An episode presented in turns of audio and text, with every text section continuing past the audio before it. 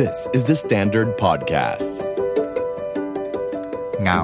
เบื่อ เศร้า ต้องการกำลังใจ แต่ไม่รู้จะทำอย่างไร เราขออาสาเลือกหนังสือให้ และเป็นเพื่อนอ่านหนังสือกันต่อไป เพราะเราเชื่อว่าการอ่านจะทำให้ได้คำตอบที่ต้องการเสมอ สวัสดีครับ ผมโจวรรณพิน สวัสดีครับ ผมเน็ตนัทกร และนี่คือ Readery Podcast Readery Podcast. Reading is sexy. วันนี้ถึงคิวหนังสือเล่มที่อ่าเราทั้งคู่ทั้งสองคนเลย เป็นหนังสือที่พวกเรารักนะฮะอืมทำไมทำไมพวกเรารัก เพราะว่ามันเป็นหนังสือที่อ่าพวกเราได้คอนเซปต์ที่สำคัญ เอามาใช้จริงเนอะเอออวันนี้เรากำลังพูดพูดถึงหนังสือชื่อว่า The Four Hour Work Week ใช่ป่ะของ Tim Ferriss นะครับ แล้วก็อ่าหนังสือเล่มเนี้ยในเวอร์ชันแปลภาษาไทยอะมีออกมาแล้วสองเวอร์ชันเนอะใช่แล้วก็แบบใช่เวอร์ชันแปลเวอร์ชันแรกเนี่ยคนตามหาแล้วก็แบบโอ้โหราคาในตลาดแบบมือสองนี่คือแบบสูงมากพี่เน็ตเราอยากพูดชื่อภาษาอังกฤษของเขาอีกที่ชื่อรองด้วย ซึ่งเราเรารักสิ่งนี้มากอะอืมอืมอืมเออชื่อชื่อหนังสือมันคือ The Four Hour Work Week เนาะแต่ว่าชื่อชื่อรองก็คือ Escape 9 to 5 Live anywhere and join the new rich อืมก็คือแบบหนีไปซะจงหนีไปซะจากชีวิต 9 to 5 ไปอยู่ที่ไหนเขาก็ได้ใช้คำว่า escape เลยเนาะ escape เลยหนีไปจงวิ่งอืมแล้วก็เอ่อแล้วก็สามารถจอยกับ the new rich ซึ่งวันเนี้ยเราก็คงต้องคุยเรื่องนี้ new rich คืออะไร เดี๋ยวเราคุยอ่าคุยกันอ่าในอ่าเพราะว่าคำคำเนี้ยแบบเราสนใจขึ้นมาทันทีว่าแบบเฮ้ย new rich ในความหมายของ Tim Ferriss ที่เขาแบบอ่าตั้งเป้าเอาไว้สำหรับหนังสือเล่มเนี้ยมันคืออะไร คือต้องบอกทุกคนก่อนว่าหนังสือเล่มนี้เป็นหนังสือที่พวกเราสองคนอ่านกันมาหลายปีมากๆมาก ๆ แล้วอะสี่ห้าปีขึ้นไปอะไรเงี้ยแล้วก็ได้ใช้ปฏิบัติจริง ๆ มาแล้วในหลาย ๆ ข้อ แต่ว่าตอนตอนที่จะมาอัดพอดแคสต์ตอนเนี้ยมันเหมือนได้ได้กลับไปทบทวนและได้ทำ checklist ของตัวเองอีกทีว่าเออเนี้ย done อันนี้ฉันทำแล้ว อันนี้ฉันเออลืมไปว่ะมีเออสิ่งนี้ คือมันเหมือนมันเหมือนหนังสืออยู่กับเรานานจนเราลืมว่าเฮ้ยสิ่งที่เราแบบ ตั้งธงเป็นแนวคิดคอนเซปต์ในการทำงานคอนเซปต์ในการใช้ชีวิตของเราเนี่ยมันมาจากไหนกันนะมันเหมือนแบบผสมผสมกันมาหลายๆเล่มอะไรเงี้ยพอมีโอกาสได้เอาหนังสือเล่มนี้มามาอ่านใหม่อีกรอบหนึ่งอ้าวเฮ้ยทั้งหมดที่แบบว่าแบบเอามาใช้เนี่ยมาจากเล่มนี้เองเหรอจำไม่ได้แล้วว่าอ่านตอนไหนอะไรเงี้ยตั้งแต่ต้นรายการเราได้พูดชื่อนักเขียนไปยังพี่เนทอ่าพูดไปแล้วครับเออเขาทีมคือแฟ Tim ริส Ferriss เขาคือเขาคือเทพของเราเลยเนาะอืมคุณ Tim Ferriss เนี่ยถ้าไป search ดูประวัตินะครับอ่า เขาจะมีฉายาว่า Oprah แห่งวงการ audio โอ้ยแรงอะเพราะว่ารายการพอดแคสต์ของเขาเนี่ย The Tim Ferriss Show เนี่ยเป็นรายการที่แบบว่าแบบโอ้โหติดอันดับแบบ top เสมอมาเออแล้วก็แล้วก็ที่สำคัญคือทิม Ferriss เนี่ยมีโอกาสได้สัมภาษณ์แบบคนดัง ๆ ทั้งนั้นเลยในรายการพอดแคสต์ของเขาอืมครับอืมก่อนจะเข้าสู่เนื้อหาหนังสืออะพี่โจผมผมอยากอ่านท่อนหนึ่งที่อยู่ในบท เรื่องราวของผมและเหตุผลว่าทำไมคุณถึงจำเป็นต้องอ่านหนังสือเล่มนี้ของ Tim Ferriss ก่อนมันเป็นแบบบทสั้น ๆ แบบว่าอยู่ข้างหน้าเลยเนาะผมขออ่านให้ฟังแบบแบบย่อๆสั้น ๆ นะครับทิมแฟริสเขียนไว้ว่าคำถามพื้นๆที่สุดของคนอเมริกัน กลายเป็นเรื่องที่ตอบได้ยากสำหรับผมไปเสียแล้วทุกวันนี้ แล้วก็โชคดีนะครับที่มันเป็นอย่างนั้น ไม่งั้นพวกคุณก็คงไม่ได้มีหนังสือเล่มนี้อยู่ในมือกันหรอกคำถามนั้นก็คือ ว่าแต่ว่าคุณทำงานอะไรเหรอ สมมติว่าคุณได้เจอผม และขึ้นอยู่กับว่าคุณถามผมขึ้นมาในเวลาไหน ผมอาจจะกำลังซิ่งมอเตอร์ไซค์อยู่ในยุโรปดำน้ำลึกอยู่ในเกาะส่วนตัวที่ปานามา นอนอยู่ใต้ต้นตาลช่วงเรียน kickboxing ในประเทศไทย หรือเต้นแทงโก้อยู่ในบัวโนสไอเรส และมันเด็ดที่สุดก็ตรงว่า ผมไม่ใช่มหาเศรษฐี แล้วผมก็ไม่สนใจที่จะอยากเป็นมันด้วยซ้ำนะมีต่ออีกนะครับพี่โจ ผมจะอธิบายได้ยังไงว่าสิ่งที่ผมทำอยู่กับเวลาของตัวเอง กับสิ่งที่ผมทำเพื่อหาเลี้ยงปากท้องนั้น มันเป็นคนละเรื่องกันโดยสิ้นเชิง จะบอกยังไงว่าผมทำงานสัปดาห์ละไม่ถึง 4 ชั่วโมง และทำเงินต่อเดือนได้มากกว่าที่ผมเคยหาได้ทั้งปีซะอีก เป็นครั้งแรกที่ผมจะเล่าเรื่องจริงให้คุณฟัง มันเกี่ยวข้องกับกลุ่มคนที่ไม่มีใครรู้จักที่เรียกว่า The New Rich เศรษฐีแนวใหม่ การสะสมทองคำเป็นเรื่องตกยุคไปแล้ว กลุ่มเศรษฐีแนวใหม่ เป็นพวกที่โยนแผนชีวิตที่มีแต่จะต้องคอยเลื่อนเวลาในการหาความสุขออกไปก่อนทิ้งซะ แล้วสร้างไลฟ์สไตล์อันสุขสมบูรณ์ขึ้นมา โดยนำความคิดสำคัญของการเป็นเศรษฐีแนวใหม่มาใช้ เวลาและอิสรภาพนี่คือสองคำที่สำคัญ ชีวิตคนเราไม่ต้องลำบากลำบนขนาดนั้นจริง ๆ นะครับ คนส่วนใหญ่รวมทั้งตัวผมเองก่อนนี้ก็ด้วย ได้ใช้เวลามากมายไปกับการกล่อมตัวเองให้เชื่อว่า ชีวิตเป็นเรื่องที่ต้องลำบากตรากตรำ ต้องก้มหน้าทำงานตั้งแต่9โมงเช้าถึง5โมงเย็นเพื่อแลกกับสุดสัปดาห์ที่บางครั้งแสนจะผ่อนคลาย และการได้พักร้อนแบบสั้น ๆ แถมเสี่ยงจะโดนไล่ออกเป็นสิ่งตอบแทน ความจริงก็คือ สิ่งที่ผมได้เจอมาและกำลังจะเล่าให้ฟังในหนังสือเล่มนี้ มันต่างกันอย่างสิ้นเชิงนะครับ ผมจะแสดงให้เห็นว่า พวกคุณทำในสิ่งที่คนส่วนใหญ่คิดว่าเป็นไปไม่ได้ ตอนที่เราฟังที่พี่เนทอ่านให้ฟังเนี่ยวินาทีแรกฉันก็แบบโอ้โห อืออีนี่ คือแล้วแล้วแล้วเราอัดทวนตรงนี้หลายรอบมาก เพราะว่ามันทำอะไรมาหลายอย่างมาก เช่นแบบว่าไปเรียนชกมวยในประเทศไทยไปแบบว่าไปไปอลาสก้าไปคือมันไปหลายที่มากๆ แล้วก็ประวัติชีวิตเขาซึ่งขึ้นกับวิอธิบายอยู่ในช่วงคำนำเนี่ยคือโชคโชนมากอะแล้วก็กระตุกแบบว่าเราให้ฉุกคิดมาก ๆเลยว่า เฮ้ยแล้วเราล่ะ หลังจากที่ฟังชีวิตของทีมแฟริชแล้วอะคือมันเหมือนเป็นหนังสือที่ตั้ง premise ไว้แบบสูงมากอะใช่ว่าแบบเฮ้ยเอ่ออยู่ดีมาบอกเราว่าเนี่ยผมทำงานแค่ไม่ถึงสัปดาห์ละสี่ชั่วโมง แต่ผมก็ยังสามารถแบบทำเงินได้เหมือนตอนที่ผมทำงานตามปกติได้ทั้งปีอะไรเงี้ยแล้วแล้วอีกอย่างหนึ่งคือแบบอ่าถ้าถามว่าผมทำอะไรอะไรเงี้ยผมก็ตอบไม่ได้หรอกเพราะว่าคุณอาจจะแบบ ได้คำตอบว่าผมกำลังแบบว่าดำน้ำอยู่ที่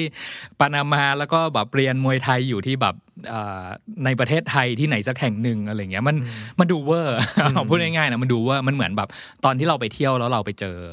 เจอเพื่อนฝรั่งอะไรเงี้ยแล้วก็บอกว่าแบบเฮ้ยคุณทำอะไรอยู่อะไรเงี้ยมันจะมีคำตอบมากมายเลยเนาะที่แบบว่าเราคาดเดาไม่ได้อะแล้วแล้วคำถามหลาย ๆ ครั้งที่เราถามก็คือบอกว่าเฮ้ยพวกเขาแบบใช้ชีวิตยังไงทำงานอะไรทำไมถึงแบบมีอิสระที่จะบอกว่าแบบออกเดินทางพร้อมกับทำงาน แถมยังมีแบบ รายได้ที่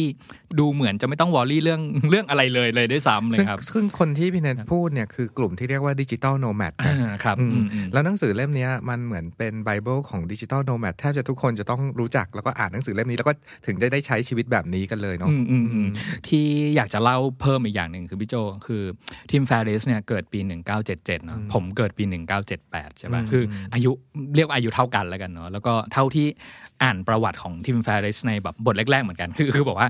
ก่อนที่จะเข้าเนื้อหาทั้งหมดเนี่ยมีการแบบว่าโชว์ประวัติของตัวเองก่อนว่าใช่แบบเฮ้ยปี 1977 ตอนเกิดเกิดมาเป็นยังไง แล้วก็แต่ละปีเอ่อเรียนอะไรเริ่มต้นทำงานเมื่อไหร่โดนไล่ออกเมื่อไหร่อะไรยังไงอะไรเงี้ยแล้วแล้วปรากฏว่าเอ่อผมอ่านประวัติดูแบบอายุต่างๆ แล้วก็ลำดับชีวิตในการเรียนในการทำงานแต่ละที่เนี่ยคือ เอาพูดง่ายๆเป็นตรงกับเป็นพศเป็นเป็นปีเดียวกับแบบชีวิตการเรียนและการทำงานของผมเลยอะไรเงี้ยผมก็เลยแบบว่ารู้สึกว่าแบบเฮ้ย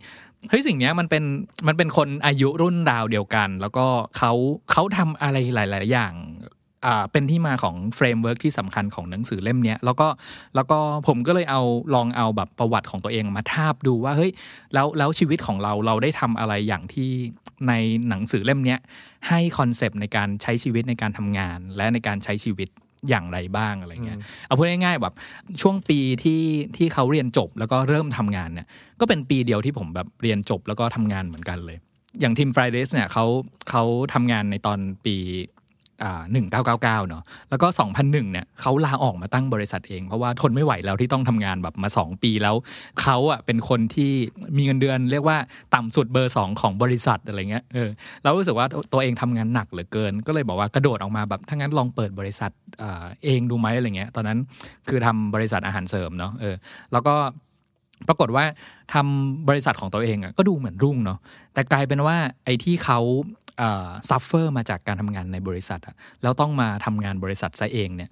กลายเป็นว่า suffer ยิ่งกว่าอะไรเงี้ยเพราะว่ากลายเป็นว่าต้องทำงานแบบยาวนานมากในแต่ละวันใช่ป่ะจุดเริ่มต้นของหนังสือเล่มเนี้ยมันก็เลยอยู่ในช่วงปี 2004 ถึง 2 2006 อะไรเงี้ยเป็นช่วง 15 เดือนที่อยู่ๆ Tim Ferriss ตัดสินใจออกว่า ถ้างั้นขออนุญาต หายตัวไปจากออฟฟิศหนีเที่ยวอ่าหนีไปพักร้อนแล้วก็จากเดิม plan แบบ 3-4 เดือนอะไรเงี้ยกลายเป็นสุดท้ายเป็น 15 เดือน ใช่ใช่ป่ะแล้วแล้วช่วงเวลา 15 เดือนนั้น ก็คือช่วงเวลาที่ได้คิดได้ไตร่ตรองถึงวิธีการทำงาน แล้วก็แบบคิดคอนเซปต์และ framework เป็นที่มาของหนังสือเล่มนี้ เราชอบเรื่องเล่าช่วงที่เขา burnout ในที่ทำงานของตัวเองด้วยเนอะแล้วเขาแบบซื้อตั๋ว one way ticket ไปยุโรปเลยอืมอะอืมอืมแล้วพอไปถึงยุโรปก็ ก็ตื่นมาอีกเช้าหนึ่งก็งงๆว่าอ้าวนี่ฉันมาอยู่ทำอะไรที่นี่แล้วฉันต้องทำอะไรวันนี้อะไรเงี้ยอืมมันก็มีเรื่องเล่าคือการ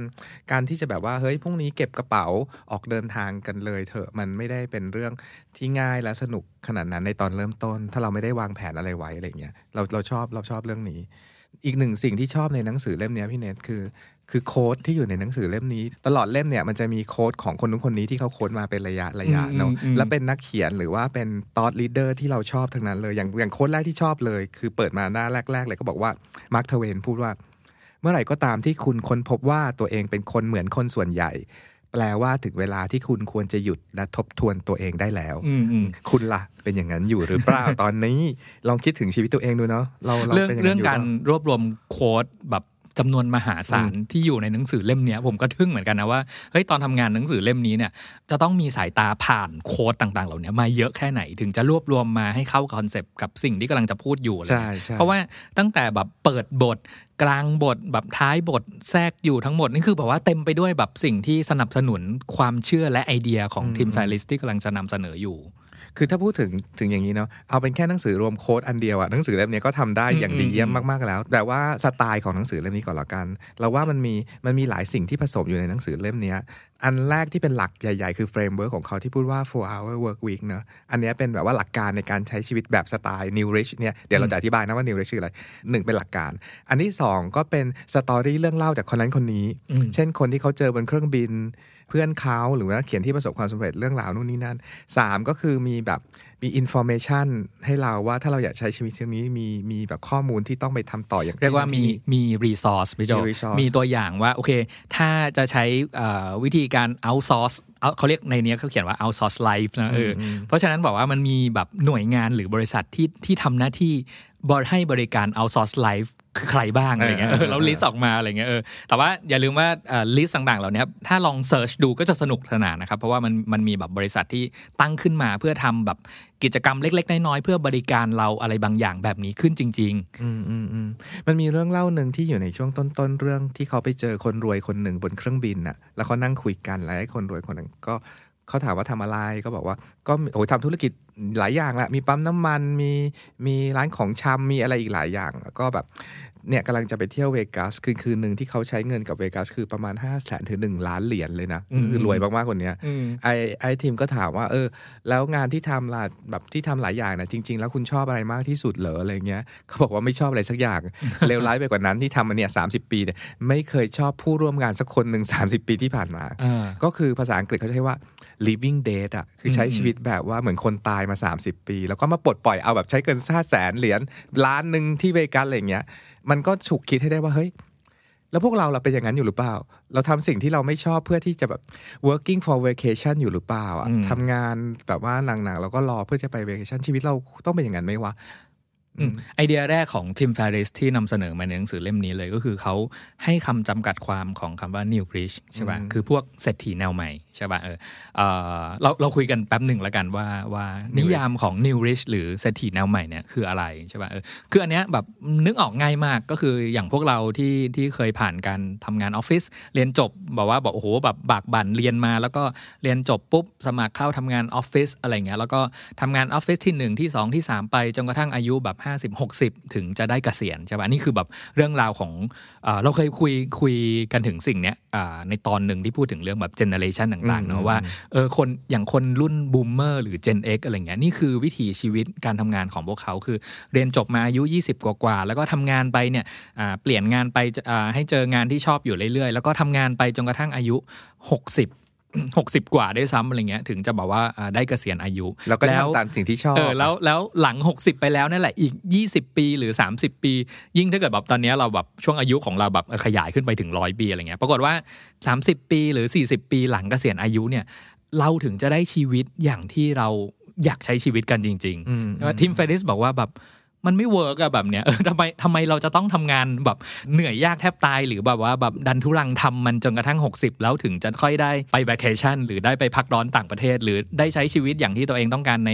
ฟาร์มในในไร่ที่ไหนสักแห่งหนึ่งแบบว่าแบบอย่างนั้นอะไรเงี้ยเออทำไมเราถึงไม่ทำมันเดี๋ยวนี้เลย ประเด็นเรื่องเนี้ยเราเราขอใช้ศัพท์เราแล้วกันพี่เน็กแบบง่ายๆสมมติเราพูดว่า old rich old rich เป็นความรวยแบบเก่าๆอาจจะไม่ใช่คนรวยเป็นความรวยแบบเก่าๆก็คือมีบ้านหรูๆแบบว่านานๆทีไปเวกชั่นแพงๆสักทีหนึ่งเก็บเงินไว้ใช้ตอนเกษียณอะไรอย่างเงี้ยเนอือะมนี่คือแบบความรวยแบบเดิมๆแล้วก็ new rich ก็คือความรวยแบบใหม่ๆ ซึ่งเป็นความรวยที่เดี๋ยวเดี๋ยวในหนังสือจะอธิบายไปเลยระยะว่าว่าเป็นยังไงอย่างเช่นนะสมมติว่า old rich ก็คือแบบจะทำงานให้ตัวเอง แต่ว่าถ้าเป็น new rich ก็คือหาคนอื่นมาทำงานให้อย่างเงี้ยเป็นต้นเนาะหรือว่าอย่างเช่น old rich ก็คือ จะเป็นแบบซื้อทุกอย่างที่ซื้อได้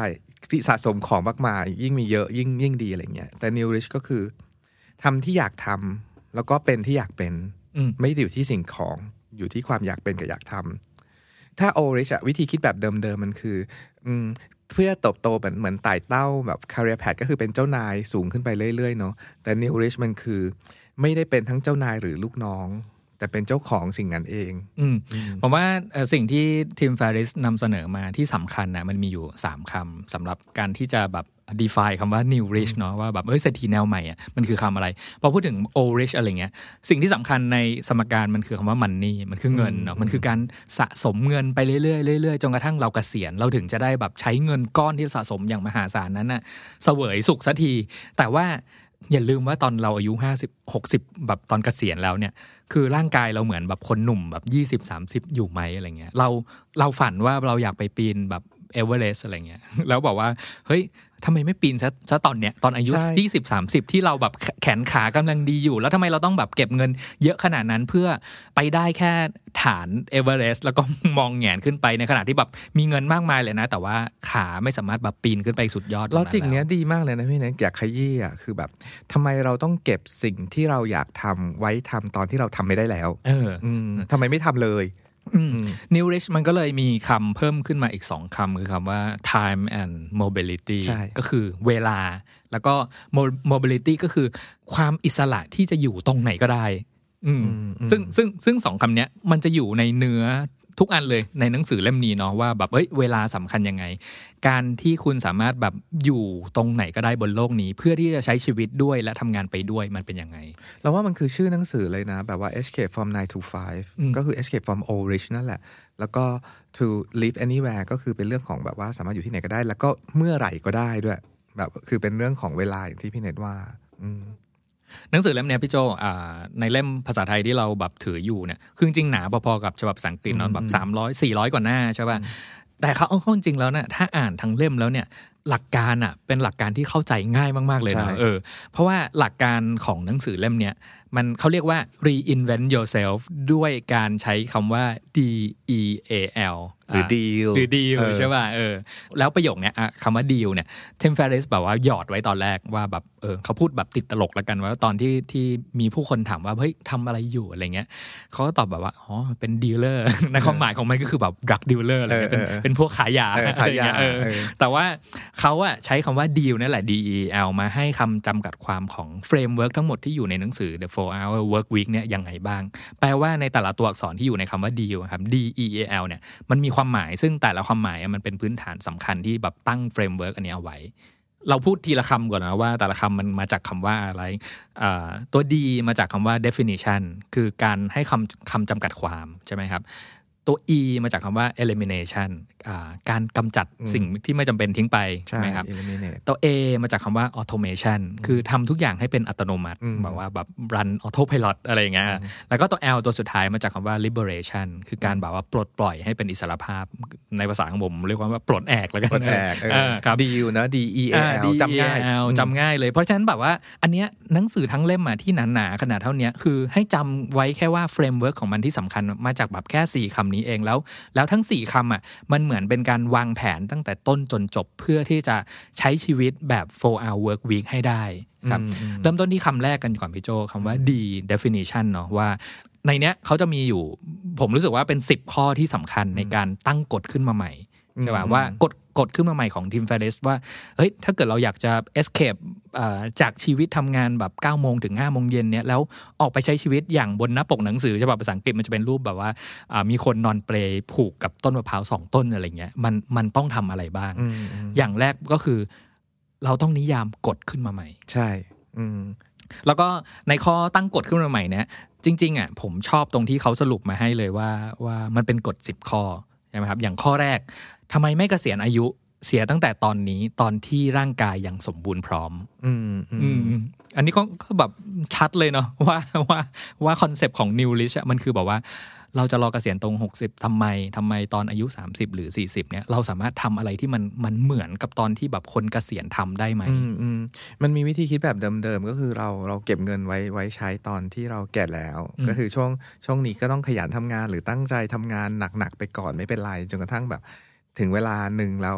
แล้วเรามีเงินพอที่เราจะไปใช้ชีวิตอย่างมีความสุขอะไรเงี้ย แต่คำถามของข้อที่หนึ่งก็คือทำไมเราไม่มีความสุข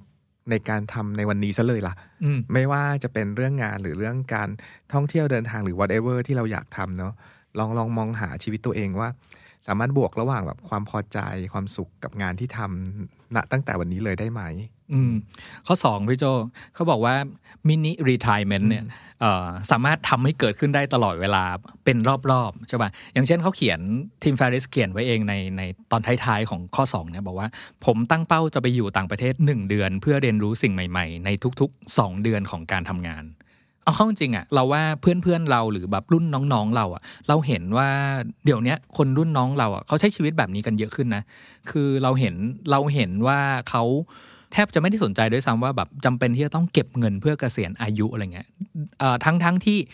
ทำไมเราไม่ทำสิ่งนั้นน่ะที่คนเกษียณอายุทำกันน่ะสั้นในตอนที่ถ้าเราทำอย่างมีความสุขและมีชีวิตชีวาอย่างมากตอนอายุ 20 กว่าๆเนี่ย อันนี้ไงคือสิ่งที่ต่างกันระหว่าง old rich กับ new rich อืม old rich ก็คือสะสมหรือเก็บเงินไว้สำหรับทำอะไรเนาะหรือว่าซื้อบ้านซื้อรถซื้อที่ดินอะไรเงี้ยแต่ new rich คือสะสมประสบการณ์อืมตั้งแต่วันวันวันนี้เลยอะไรเงี้ยมันมีมันมีท่อนหนึ่งในใน ในข้อหนึ่งข้อสองที่เกี่ยวข้องกับ retirement เนี่ยที่เราชอบคือ เขาบอกว่ารู้ไหมคนที่เกษียณอะพอหลังจากเลิกหยุดหยุดงานเกษียณแล้วก็อยู่บ้านว่างๆอะ ทำอย่างเงี้ยสักอาทิตย์สองอาทิตย์จะรู้สึกเบื่อมากๆอะอืมอืมมันไม่ใช่แค่แค่แบบแล้วมันจะหมดไฟทำอะไรอย่างอื่นไปด้วยเพราะมันเบื่อสุดท้ายก็มีหลายแบบแบบ A ก็กลับไปหางานทำให้ยุ่งๆอยู่ดีเออเออเออแต่โอกาสที่หลังจากที่เราเกษียณแล้วจะไปปีนเชือกเขาเอเวอเรสต์น้อยน้อยไปมากๆอะอืมอืมอืมันอันเนี้ยคืออันที่ที่เกี่ยวกับ retirement แล้วก็ศัพท์ของของ retirement ของในเล่มภาษาอังกฤษเขียนว่า mini retirement ซึ่งเราชอบมากๆเลยอะก็คือลองคิดระบบเกษียณแบบ mini mini อะใช่เออซึ่งมันอาจจะเป็นแค่เอ่อหนึ่งเดือนในหนึ่งปี หรือว่าหนึ่งเดือนในทุกๆสามเดือนทำงานสามเดือน หยุด retire สักหนึ่งเดือนอะไรเงี้ยลองคิดถึงระบบพวกนี้ดู ผมนึกไปถึงตอนเอ่อ episode หนึ่งที่เราทำเอ่อหนังสือเล่มที่ว่านี่เราใช้ชีวิตยากเกินไปหรือเปล่าเออนะอะไรเงี้ยคือนึกย้อนกลับไปตอนอ่านหนังสือเล่มนั้นน่ะแล้วมาเจอคอนเซปต์ของหนังสือ4 hour work week เนี่ยเฮ้ยจริงๆมันเป็น concept เดียวกันเลยเนาะคือถ้าย้อนกลับไปเนาะอ่า หนังสือเล่มนั้นมันเป็นแบบหนุ่มเกาหลีอายุ 30อะไรเงี้ยแล้วรู้สึกว่าแบบเอ้ยหมดพลังไม่เริ่มไม่อยากทำงานแล้วอะไรเงี้ยก็เลยขอลาออกออกมาลองใช้ชีวิตอย่างที่ตัวเองต้องการ ดูว่ามันจะเป็นยังไงอะไรเงี้ยสุดท้ายเขาสิ่งที่เขาค้นพบก็คือแบบว่าเฮ้ยจริงๆอะชีวิตมันยังต้องการใช้เงินมีค่าใช้จ่ายมีอะไรอยู่เนาะเพราะฉะนั้นแต่ว่าเขาไม่ต้องเข้าไปอยู่ในลูปเดิมแบบ9 to 5แต่ว่า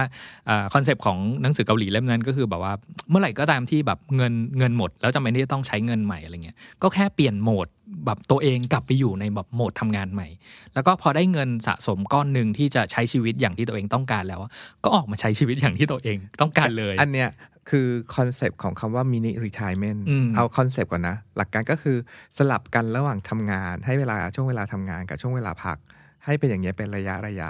แต่ว่าพอพูดมาถึงจุดเนี้ยหลายคนอาจจะสงสัยว่าเอ๊ะแล้วแล้วฉันทำได้ไหมคำว่าฉันหมายถึง ถ้าฉันเป็นพนักงานออฟฟิศแบบเต็มเวลาเนี่ยฉันทำได้ไหม Tim Ferriss บอกว่าได้ทำได้แน่ๆเดี๋ยวบอกว่าทำไงอืมสองถ้าฉันอายุมากแล้ว ฉันไม่ได้เป็นเด็ก 20 30 แล้วเนี่ยฉันทำสิ่งนี้ได้ไหม Tim Ferriss บอกได้ มันไม่ได้ขึ้นอยู่กับอายุ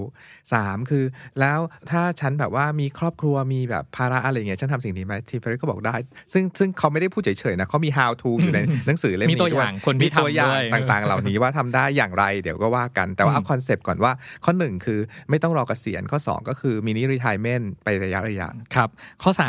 จิมแฟริสบอกว่าทำน้อยไม่ได้แปลว่าขี้เกียจอันเนี้ยภาษาอังกฤษชัดเจน ฉันท่องอยู่ในหัวมาตลอดเวลา less is not lazy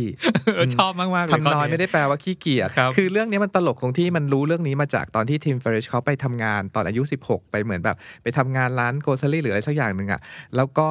เจ้านายก็มอบหมายให้ทำงานสักอย่างหนึ่งเว้ยทำแป๊บๆก็เสร็จละ คือด้วยความฉลาดของเขาอะทีนี้เจ้านายมาเห็นว่าอ้าวทำไมนั่งว่างล่ะอันนี้ขี้เกียจนี่นา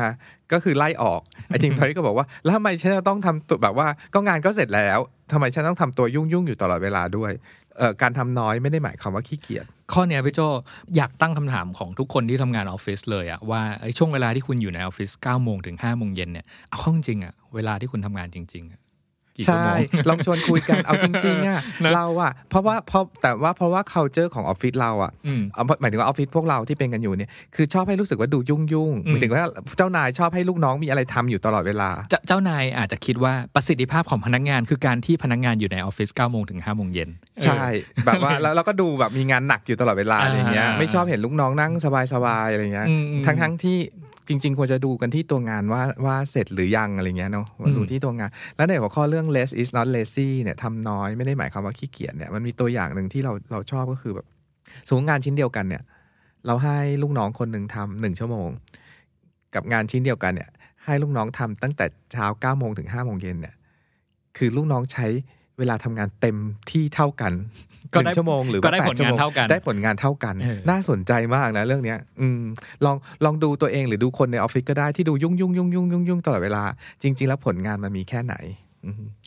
กฎข้อที่สี่ครับพี่โจ Tim Ferriss บอกว่า เวลาเหมาะๆไม่เคยมีหรอกอืมเออ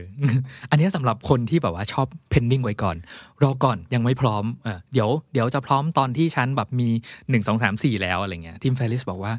ไอ้เวลาเหมาะๆแบบนั้นนะไม่มีหรอกเวลาที่เหมาะที่สุดคือเมื่อไหร่รู้ปะคือเดี๋ยวนี้ อืมอืม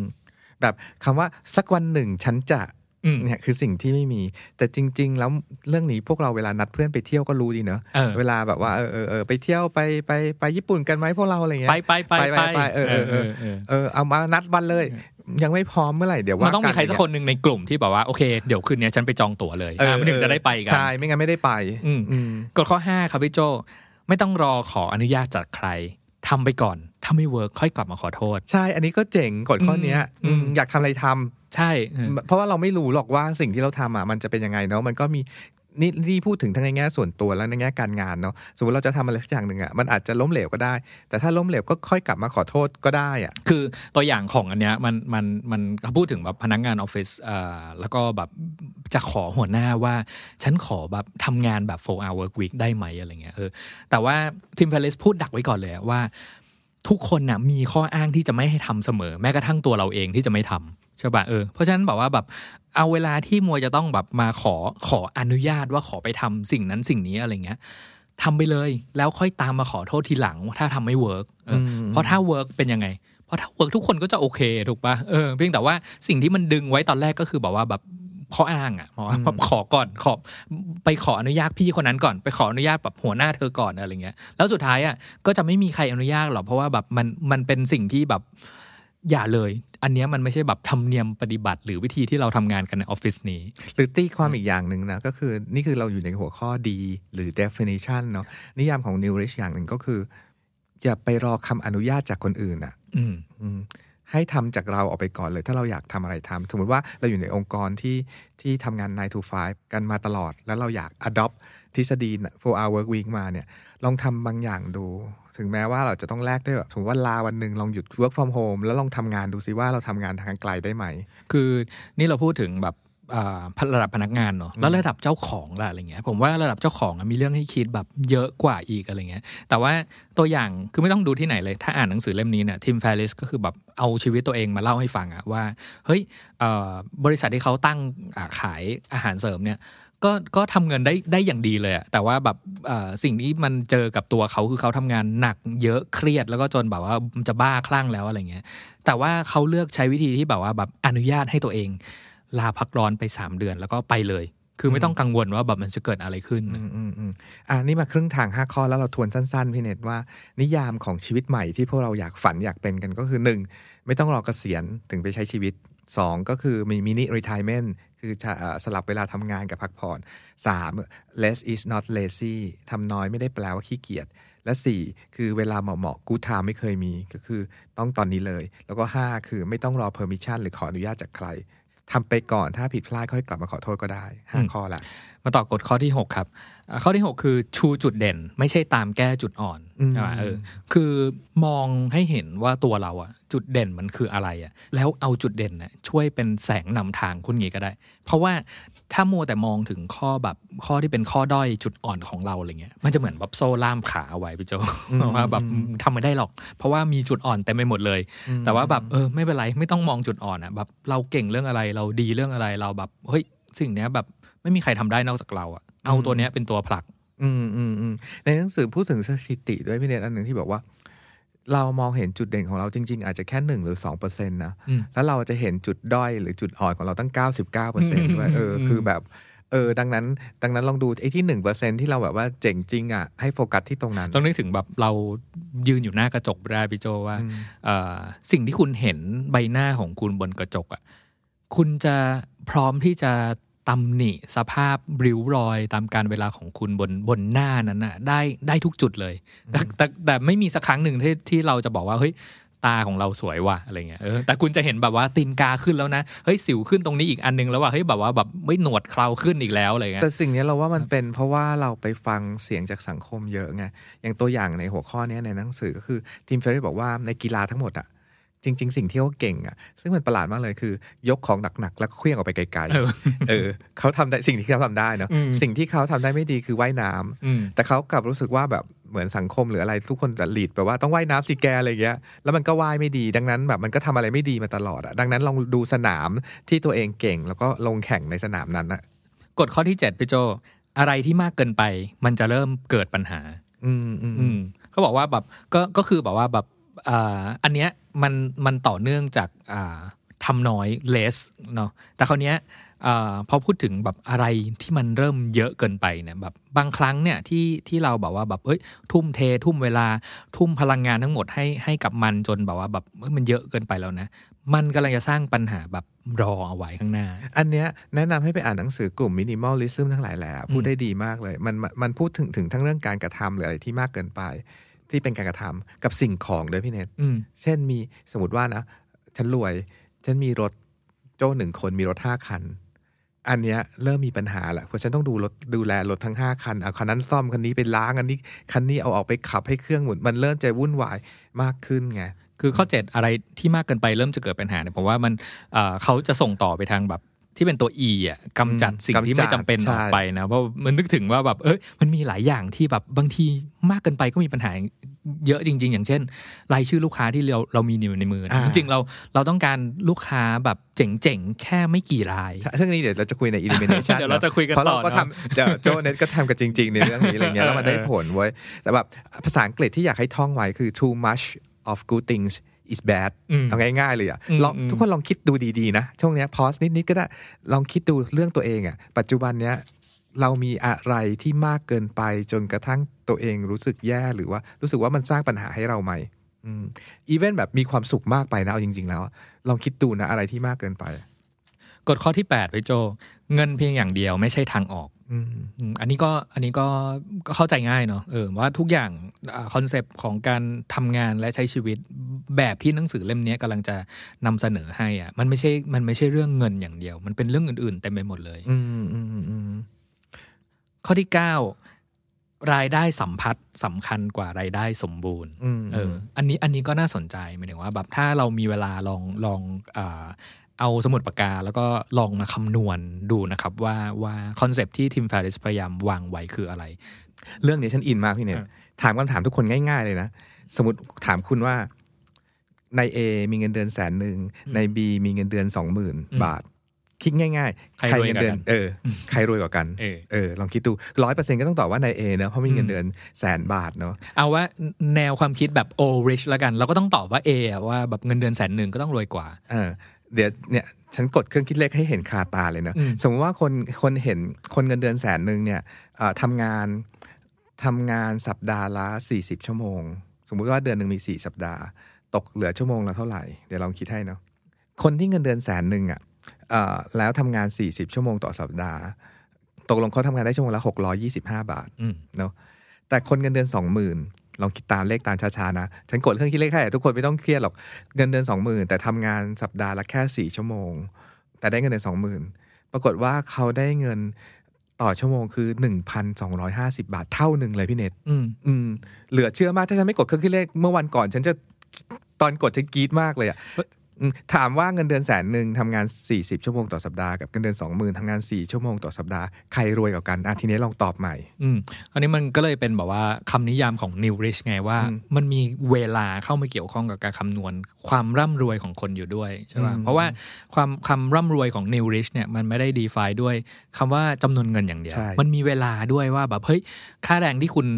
ทำได้ต่อชั่วโมงอะเป็นเท่าไหร่ใช่ป่ะอืมสมมติว่าแบบเนี่ยทำงานแค่สี่ชั่วโมง ต่อสัปดาห์อะไรเงี้ยแล้วแล้วยังได้เงินเดือนเท่าเนี้ยเรามีเวลาที่เหลืออีกตั้งกี่ชั่วโมง เอาไปทำอะไรอย่างอื่นที่เราอยากทำใช่ป่ะใช่ใช่อืมอันนี้คือคอนเซปต์ของ New Rich การการร่ำรวยแบบใหม่แหละ อืมอืมข้อสิบข้อสุดท้ายครับพี่โจ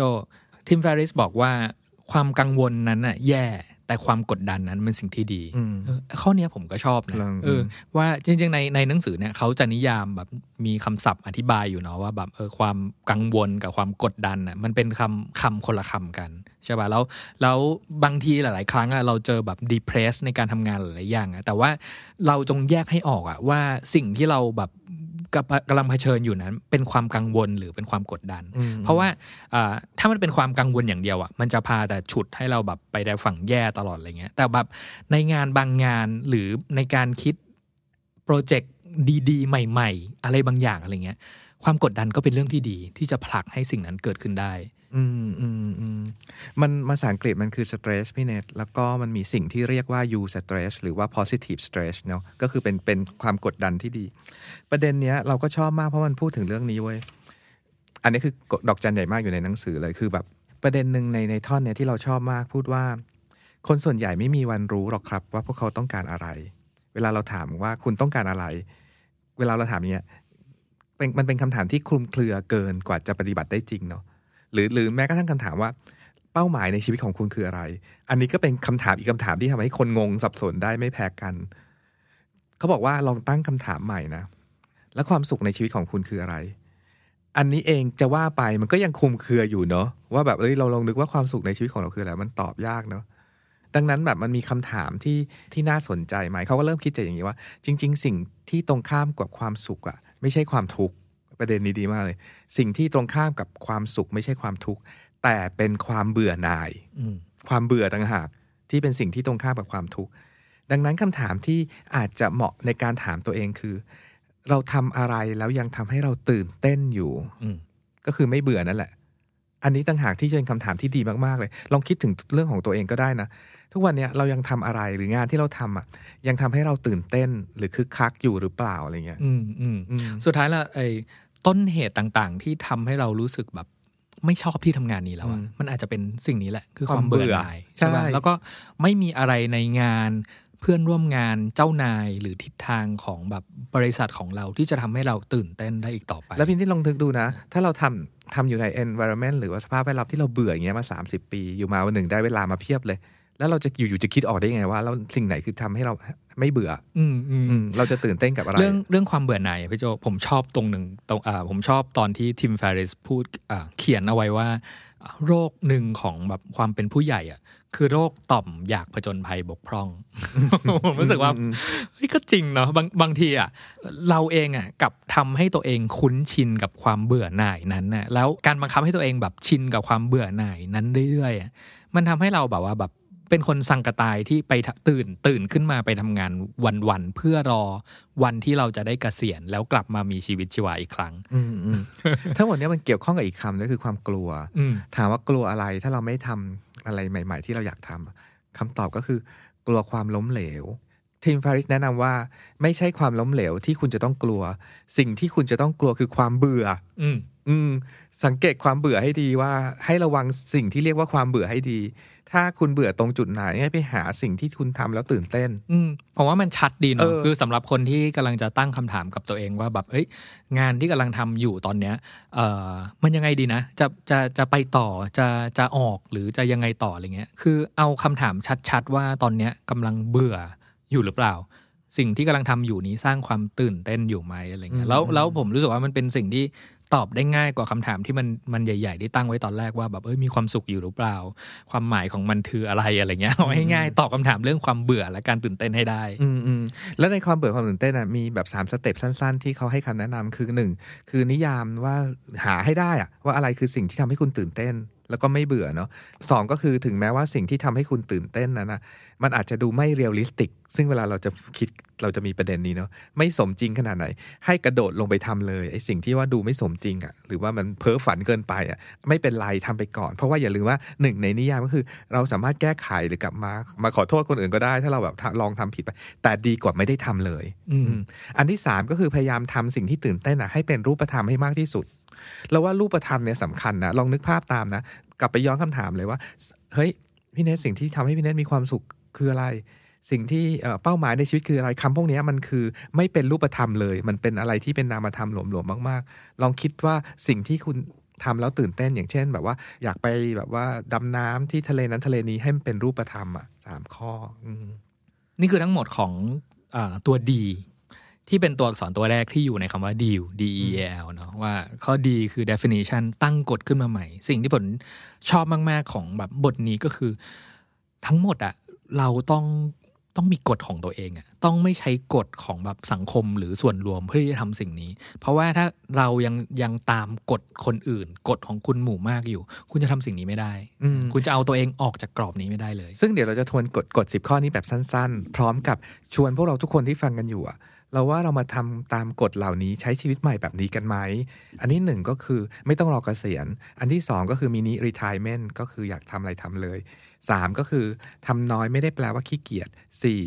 เวลาเหมาะๆไม่เคยมีห้าไม่ต้องรอขออนุญาตจากใครทำไปก่อนถ้าไม่เวิร์คค่อยขอโทษหกเน้นจุดเด่น ไม่ต้องไปตามแก้จุดด้อยเจ็ดอะไรที่มากเกินไปเริ่มจะเป็นปัญหา 8. เงินไม่ใช่ทางออกเดียว 9. ออลองคิดถึงรายได้ที่เป็นรายได้สัมพัทธ์ดู 10. ก็คือ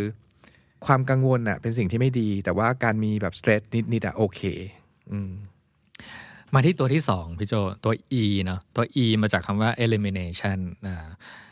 ผมเรียกง่าย ๆ ว่ามันคือกำจัดสิ่งที่ไม่จำเป็นของชีวิตออกไปแล้วกันในการที่จะแบบว่าเฮ้ยเอ่อ reinvent แบบนิยามแบบว่าสิ่งที่เราจะทำขึ้นใหม่เนี้ยอย่างที่สองอะหลังจากแบบว่าอย่างแรกเราเริ่ม ตั้งกฎขึ้นมาแล้วเนาะว่าแบบเฮ้ยมันควรจะต้องเป็นอย่างนี้สิอะไรเงี้ยอันแรกที่มันเป็นแบบแอคชั่นเลยก็คือแบบกำจัดอะไรที่ที่คิดว่าแบบเฮ้ยมันไม่จำเป็นมันเป็นระบบเก่า มันเป็นระบบที่มารั้งแนวคิดของเราเอาไว้แบบ ไม่เอาละเลิกขอใช้ชีวิตแบบใหม่ละกัน อย่างข้อแรกเขาบอกว่าแบบเขาก็พูดแรงเนาะคือ Tim Ferriss เนี่ยเป็นเป็นนักเขียนคนที่ชอบตั้งอะไรแล้วแบบตีหัวเราอะเขาบอกว่า ลืมเรื่องการจัดการเวลาไปซะเรื่อง time management ต่างๆ ที่เขาที่เรารู้ทั้งหมดจากการทำงานอะไรเงี้ยการการทำปฏิทิน การทำ time blocking การทำนั้นนี้อะไรเงี้ยสำหรับหนังสือเล่มนี้แล้ว Tim Ferriss บอกว่าลืมมันไปซะ เพราะ concept ที่สำคัญที่สุดคือ เราอยากทำงานโดยใช้เวลาที่น้อยที่สุด พี่เน็กลองนึกภาพ หรือทุกคนลองนึกภาพแบบปฏิทินของตัวเองก็ได้เนาะ แบบว่าสมมติปฏิทินอาทิตย์หน้าอืมสมมติสมมติว่ามันยังว่างอยู่อืมยังมีนัดอยู่นิดๆหน่อยๆแล้วก็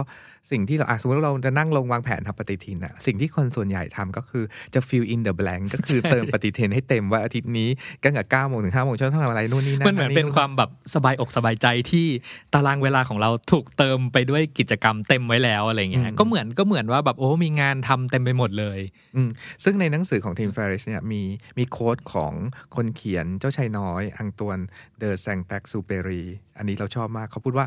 ความสมบูรณ์แบบไม่ได้เกิดขึ้นตอนที่ไม่ต้องเพิ่มอะไรเข้าไปอีกอืมอืมแต่ความสมบูรณ์แบบอะมันเป็นตอนที่เราไม่ต้องตัดอะไรออกไปแล้วต่างหากอืมอืมมันเหมือนแบบ มันไม่ใช่ว่าปฏิทินว่างๆ แล้วเราจะต้องถมเติมเต็มออกไปเนาะอืมมันคือการ การแบบว่าเอาออกจนไม่รู้จะเหลืออะไรให้เอาออกแล้วต่างหาก อันนั้นคืออ่าปฏิทินที่สมบูรณ์อืมอืมอือืมมอันนี้คือ concept ของ elimination หรือการกำจัดอืมในบทที่เป็นแบบ elimination เนี่ยผมชอบตัวอย่างที่อยู่ในนี้มาก ๆ เลย เพราะว่ามันมันทำให้เราแบบเข้าใจนะว่าแบบเอ้ยสิ่งที่เขานำเสนอมันคืออะไร ผมชอบเรื่องอย่างอย่างเรื่อง time management เรื่องการอา ตอบอีเมลของทีมอะว่าสิ่งที่เขาทำคืออะไร คือปกติอย่างอย่างพวกเราแล้วกันแบบสมัยก่อนอะไรเงี้ยอีเมลมันเหมือนเป็นแบบเครื่องมือสื่อสารของการทำงานเนาะเพราะฉะนั้นแบบหลาย ๆ คนก็จะแบบตื่นขึ้นมาเช็คอีเมลก่อนอไปถึงที่ทำงานอย่างแรกก็คือแบบเปิดคอมเปิดโปรแกรมอีเมลก่อนเช็คอีเมลก่อนว่าแบบมันมีใครต้องการอะไรแล้วบ้าง แล้วก็แบบเราต้องレスปอนส์เขาเมื่อไหร่ยังไงอะไรอันไหนเร่งด่วนอันไหนแบบผ่อนไว้ก่อนได้อะไรเงี้ยอพอทำอีเมลอพอเช็คอีเมลเสร็จแล้วรอบแรกนะครับ ก็ไปทำงานสักพักหนึ่ง30นาที กลับมาเช็คอีเมลใหม่เพราะว่าแบบเฮ้ยในระหว่างนี้มีใครแบบว่าส่งมาแบบ request อะไรที่มันแบบด่วนๆเปล่าวะอะไรเงี้ยทำอย่างเงี้ยจนเรามันจนกลายเป็นนิสัยว่าแบบเมื่อไหร่ที่ว่างคือการที่จะต้องคอยเช็คอีเมล หรือแม้กระทั่งว่าเมื่อไหร่ที่มี notification อีเมลเข้ามา เราก็ต้องรีบเปิดดูอะไรเงี้ยเพราะว่า concept สมัยก่อนผมเคยใช้แล้วกันเนาะคือแบบผมเคยใช้ concept ว่า zero inbox อะไรเงี้ยเพราะฉะนั้นแบบอะไรที่แบบ แจ้งเตือนเข้ามาปุ๊บ ก็ต้องรีบกดอ่านเพื่อแบบ action นี้ทำแล้วทำแล้วอะไรเงี้ยแล้วเดี๋ยวนี้มันมีแค่อีเมลที่ไหนละไลน์ noti ไลน์อีกละ message เฟซบุ๊กอีกละอืมแชทอืมกูกูเกิลแชทอะไรอีกมากมายสารพัดเออหน้าจอเราอะเออคือสรุปว่าวันทั้งวันที่เราเข้าออฟฟิศทำงานนึกออกมันคือนึกออกเป็นเนอะพนักงานตอบอีเมลเว้ยใช่คือทุกคนจริงๆไม่นึกออกว่าจะนะตำแหน่งอะไรทุกคนใช่ทำตำแหน่งนี้คือเป็นพนักงานเอ่ออ่านและตอบอีเมลอืมอืมอืมอืมทุกคนนึกออกเป็นงานอะไปอะไรเงี้ย Tim Ferriss ก็เลยบอกว่าผมชอบไอเดียแรก ๆ ที่เขาทำแบบตั้งแต่แบบเขียนหนังสือเล่มนี้เนาะก็คือบอกว่าเขาจำกัดเวลาการอ่านอีเมลของเขาเป็นแค่ 2 ช่วงเวลาคือบ่ายโมงกับสี่โมงเย็นอืมใช่ป่ะอืมแล้วทำสิ่งเนี้ยโดยที่คนอื่นเข้าใจด้วย เพราะว่าตอนที่ตั้งเป้าว่าโอเคอ่าจะเปลี่ยนวิธีการเช็คอีเมลแล้วไม่เช็คทั้งวันนะเช็คแค่ตอนบ่ายโมงกับสี่โมงเพราะฉะนั้นสิ่งที่จะมาช่วยก็คือ ตั้งออโต้รีสปอนออโต้รีプライนะว่าแบบเออถ้าเกิดแบบมีอีเมลเข้ามาปุ๊บ ก็ออโต้รีプライกลับไปเลยว่าแบบเอ้ยเอ่อผมทีมแฟริสนะผมแบบอ่าปกติแล้วผมจะอ่าวิธีทำงานของผมคือผมอ่านอีเมลวันละสองครั้งคือบ่ายโมงถึง4ี่โมงอะไรเงี้ยถ้ามีอะไรเร่งด่วนกันนั้น ขอให้คุณแบบติดต่อมาทางโทรศัพท์ อืม แต่ว่าถ้าคุณรอได้เนี่ยอ่าตามช่วงเวลาดังกล่าว ผมจะรีบเข้าไปแบบรีสปอนคุณให้แบบตามเวลา อืม ใช่ป่ะเออ มันก็ก็แค่สร้างความเข้าใจข้อตกลงง่าย ๆ กับคนที่เราทำงานด้วยว่า นี่คือวิธีที่เราจะทำงานร่วมกันนะ แล้วไม่กวนเวลากันด้วย สิ่งที่เราชอบอย่างหนึ่งของหนังสือของทีม Farish เล่มเนี้ยไม่ใช่แค่เขาบอกแค่หลักการเราว่า เออ แบบกำจัด notification ออกจากทุกแอปเนาะเขาบอก how to แบบละเอียดยิบอืมสมมติว่ามีคนโทรศัพท์มาแบบ แบบว่า เอ้ยพี่โจมีงานด่วนเร่งเข้ามาอะไรเงี้ย เขาสอนวิธีพูดด้วยเว้ยไม่ไม่ใช่ให้ถามว่ามีแบบบทพูดบทพูดให้ด้วยมีมีไดอะล็อกให้ด้วยว่าเนี่ยเอ้ยไม่ใช่แค่ถามว่าเอ้ยเอาเป็นไงไหนเล่าดีอะไรเงี้ยไม่ใช่ แต่ควรจะตั้งคำถามแบบปิดแบบนั้นแบบนี้ เช่นแบบว่า ไหนมีอะไรให้พี่ช่วยบ้าง ลองบอกมาหนึ่งสองสามข้อสิสามารถอธิบายสั้น ๆ ภายในหนึ่งนาทีได้ไหมถ้าอธิบายเอ่อปัญหานี้ไม่ได้อะ เดี๋ยวน้องกลับไปอีเมล ให้พี่อธิบายให้เข้าใจอืมอะไรอย่างเงี้ยมันมีสอนแบบละเอียดกว่าที่โจพูดได้อีกแบบละเอียดยิบเป็น dialog ให้ลองพูด และเติมคำในช่องว่างตาม step นั้นได้เลยอะอืมนี่คือความเจ๋งมากอะพี่คือคือการที่ Tim Ferriss แชร์เรื่องอะไรพวกเนี้ยที่มันเป็นแบบ practice เลยอะว่าแบบเออลองเป็นบทพูด dialog ประมาณอย่างนี้สิ เรารู้สึกว่ามันเอาไปใช้ได้จริง คือบางทีเราคิดไม่ถึงอะว่าแบบเออบางทีเราหงุดหงิดซะก่อนว่าแบบเออทำไมอย่างนั้นอย่างนี้อะไรเงี้ยเอาเข้าจริงถ้าถ้ามันถูกอ่า วางแผนและทำอย่างตัวอย่างที่เขาให้มาอะไรเงี้ยมันก็มันเป็นแบบก็เรียกว่าความฉลาดของการสื่อสารแหละว่าว่าเออเออมันก็ทำอย่างนี้ได้นี่นาอืมอืมในในหนังสือนะพี่เนยเวลาเราอ่านหนังสืออะมันจะมีสิ่งหนึ่งที่โจเป็นคำของโจเองนะเรียกว่าท่อนโหอีนี่ คือเวลาฉันเจอจุดเจ๋งเลยว่าเฮ้ย อีนี่ตอนในท่อนที่พูดถึงเรื่องการกำจัดเรื่องงานยุ่งอะ่ะมันมีอยู่ท่อนหนึ่งหรือแบบบทหนึ่งที่ทีมเฟรชพูดว่า จำสองสิ่งนี้ไว้นะครับ อันที่หนึ่งการทำสิ่งไม่สำคัญ สิ่งไม่สำคัญ ถึงแม้ว่าคุณจะทำด้วยความตั้งใจ มันก็ไม่ได้สำคัญขึ้นมา เพราะมันไม่ได้สำคัญอยู่แล้วตั้งแต่แรกอลองนึกถึงงานตัวเองเนะถ้ามันไม่สำคัญต่อให้คุณตั้งใจแค่ไหนอะ่ะ มันก็ไม่ใช่งานที่สำคัญสองการที่ต้องใช้เวลาทำมาก ๆ ไม่ได้ทำให้มันกลายเป็นงานสำคัญขึ้นมา สมมติมีงานอะไรสักชิ้นหนึ่งอะ่ะแล้วเราใช้เวลาทุ่มเทกับมันมากๆอะ่ะมันไม่ได้หมายความว่ามันจะสำคัญขึ้นมา ถ้ามันไม่ได้สำคัญ คือแสบมากเลยอีทีมแฟริสเนี่ยคือ คือบอกให้ชัดๆก่อนว่างานไหนสำคัญไม่สำคัญเออคิดก่อนไม่ไม่ได้อยู่ที่วิธีการหรือเวลาที่เราทำกับมัน หรือความตั้งใจเออเพราะถ้างานไม่สำคัญคือไม่สำคัญ งานสำคัญคืองานสำคัญ แยกสิ่งนี้ให้ได้ก่อน เนี่ยผมว่าข้อเนี้ยเป็นเป็นที่มาของแบบบทถัดไปเลยก็คือแบบว่าทีมแฟริสนำเสนอว่าทุกคนควรจะต้องใช้กฎของ Pareto กฎอืม80 20นะอ่าอ่าคือเอาง่ายๆเลยว่าผลลัพธ์ 80%ที่เราได้มา จริง ๆ แล้วว่าอาจจะเกิดจากสิ่งที่เราทำแค่ 20%เท่านั้นอะไรเงี้ยอืมแล้วแล้วสิ่งเนี้ยแอพพลายได้ใช้ได้กับทุกอย่างเลย ใช่ใช่อืม เช่นแบบมีคนร่ำรวยบนโลกนี้เพียง 20%ที่ใช้แบบว่ารีซอสของคนแบบว่า 80%อยู่อย่างเงี้ยอืมก็คือก็คือแต่ในขณะที่คนที่ 80%ของของโลกใบนี้ ใช้รีซอสแค่ประมาณ 20%ของโลกใบนี้เองอะไรอย่างเงี้ยเรื่องเนี้ยผมผมมีเรื่องแชร์ได้โดยตรงใช่เลยของการทำร้านหนังสือใช่เออกะแล้วคือ เอายกตัวอย่างง่าย ๆ ก็ได้ว่าแบบเฮ้ยร้านหนังสือที่ ที่เราอยากเป็นในช่วงแรก ๆอะไรเงี้ยคือ เราอยากให้ร้านเราอะมีหนังสือแบบเยอะๆเต็มไปหมดเยใช่อะๆเลยอะไรเงี้ยเออแต่เอ่อ data ไม่โกหกนะครับ data บอกว่า 80%ของรายได้ของร้านหนังสือเนี่ยมาจากหนังสือแค่ 20%ทั้งหมดที่มีอยู่ในร้าน แค่นั้นเลย เออ ใช่ไหมอืมอืมเพราะว่าคุณคุณโปรโมทหนังสือได้ได้ไม่ไม่ทุกเล่มหรอกอืมลูกค้าของคุณหาหนังสือได้ไม่ครบแบบร้อยเล่มอืมร้อยเปอร์เซ็นที่มีอยู่ในร้านหรอกอะไรเงี้ยกำลังของคุณที่มีทั้งหมดอะคือคุณสามารถใส่เอฟฟอร์ตใส่แบบอ่าทุ่มเทอ่าพลังงานทั้งหมดในการแบบขายหนังสืออะได้แค่ยี่สิบเปอร์เซ็นของแค่ทั้งร้านเลยอืมและยี่สิบเปอร์เซ็นเท่านั้นน่ะมันก็เพียงพอแล้วที่จะสร้างรายได้ให้คุณแบบแปดสิบเปอร์เซ็นอะ ฉันฉันเสริมพี่เน็ตเนาะนั่นคือ 20%ของแบบว่าหนังสือที่ขายขายได้จากร้อยร้อยเล่มอืมมีขายได้ 20 อีก 80 ที่ขายไม่ได้ ฉันถามว่าแล้วหนังสือของเราอะอีก 80%ที่ขายไม่ได้ทำให้เกิดอะไรขึ้นอืมมันทำให้เกิดเราต้องมีคอนแทคเยอะขึ้น ต้องมีโอเปอเรชันมีการจัดการ และแน่ ๆ ทั้งหมดที่พูดเนี่ยมันก็คือมีคอสที่เยอะขึ้นอืมกลายเป็นว่าหนังสือ 80%ที่ไม่ได้ขายของเราอะสร้างคอสให้เรามากขึ้นมากกว่า 20%นั้นอันเนี้ยเป็นตัวอย่างแบบที่เราได้จากหนังสือ4 hour work week ที่ที่ทีม Farish ก็ทำอย่างนี้กับลูกค้าตัวเองเหมือนกันอืมเขาเอาลูกค้าตัวเองมานั่งดูอะใน100% 80 20มันคืออย่างนี้ ก็คือแบบทีม Farish ก็ดูว่ามันมีในรายได้ของเขาทั้งหมดอะมันมาจากคนแค่ประมาณ20%เองอืมและอีก80%ซึ่งเป็นลูกค้าส่วนใหญ่อะเอ่อเหมือนไม่ได้สร้างหรือไม่ได้ก่อให้เกิดรายได้ เขาค่อยๆตัดหรือค่อย ๆ ลดพวกนั้นอะลองดูนะ ลองดูงานของตัวเองเนาะอืมมันมีเขาให้ตั้งคำถามว่า ต้นเหตุ 20%ใดที่เป็นที่มาของปัญหาและความทุกข์ของเราความทุกข์อีก 80%ลองดูนะ 20%ไหนอะที่สร้างทุกข์ให้เราอีก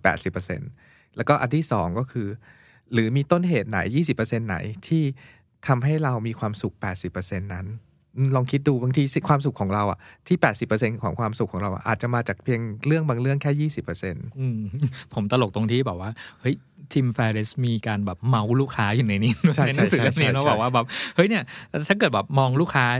ดูดีๆ แล้วกันอะไรเงี้ยจริง ๆแล้วเนี่ยลูกค้าร้อยเปอร์เซ็นที่คุณมีอยู่เนี่ยคุณอาจจะต้องการลูกค้าชั้นดีแค่ยี่สิบเปอร์เซ็นแค่นั้นเอง แต่ลูกค้าแปดสิบเปอร์เซ็นเนี่ยที่เต็มไปด้วยแบบเรื่องราวหน้าปัญหาปวดหัวทั้งหลายอืมอะไรเงี้ย แล้วแล้วคุณต้องใช้ effort แบบค่อนข้างเยอะในการที่จะดีลกับลูกค้ามีปัญหาต่างๆ เหล่านี้อะไรเงี้ย คือสมมติแบบ อะไม่ใช่แบบเรื่องความผิดลูกค้าเนาะแต่มันเป็นเรื่อง mindset ของแบบพวกเราเจ้าของกิจการที่แบบว่า งั้นคิดใหม่ละกันว่าแบบเฮ้ยดูแลลูกค้ากลุ่ม 20%เนี่ยให้แบบให้ดีเยี่ยมให้เลดียเลิศอืมให้เป็นแบบลูกค้าชั้นเยี่ยมแล้วก็แบบ treat เขาอย่างแบบแบบอย่างดีอะไรเงี้ยโดยที่แบบไม่ต้องกังวลหรอกว่าอีกแปดสิบเปอร์เซ็นเขาจะแบบโอเคไม่โอเคอะไรเงี้ย แปดสิบเปอร์เซ็นที่เขาแบบเป็นลูกค้าที่บ่นอะไรพวกนั้นอะมันอาจจะไม่ได้แบบส่งผลอะไรมากกับกิจการของเราก็ได้อะไรเงี้ยหรือแม้กระทั่งทีมแฟริสเสนอเลยว่าแบบถ้างั้นตัดลูกค้ากลุ่มนั้นไปเลยก็ได้อืมอืมซึ่งซึ่งจริง ๆ 8 4 20 เนี่ย ใช้กับเวลาทำงานก็ได้นะ สมมติใครที่เป็นพนักงานออฟฟิศอยู่ลองดูนะ สมมติว่าสมมติอะคิดเลขง่าย ๆ แบบ 10 ชั่วโมง จริง ๆ แล้วลองดูตัวเองดิ เราทำงานแค่ 2 ชั่วโมงอะจริง ๆ แล้ว ลองลองหาลองดูจริง ๆ ว่างาน 10 ชั่วโมงเนี่ยอาจจะทำได้สำเร็จภายใน 2 ชั่วโมงก็ได้ แต่อีก 8 ชั่วโมงเราก็คือเหมือนแบบทำให้มันดูยุ่งๆหรือวุ่นวายเข้าไว้อะอันนี้มันก็เลยเป็นที่มาของอีกกฎหนึ่งที่ทิมแฟรสยกมาเนี่ยคือกฎของพากินสันใช่ป่ะเพื่อทำลายมายาคติของการทำงาน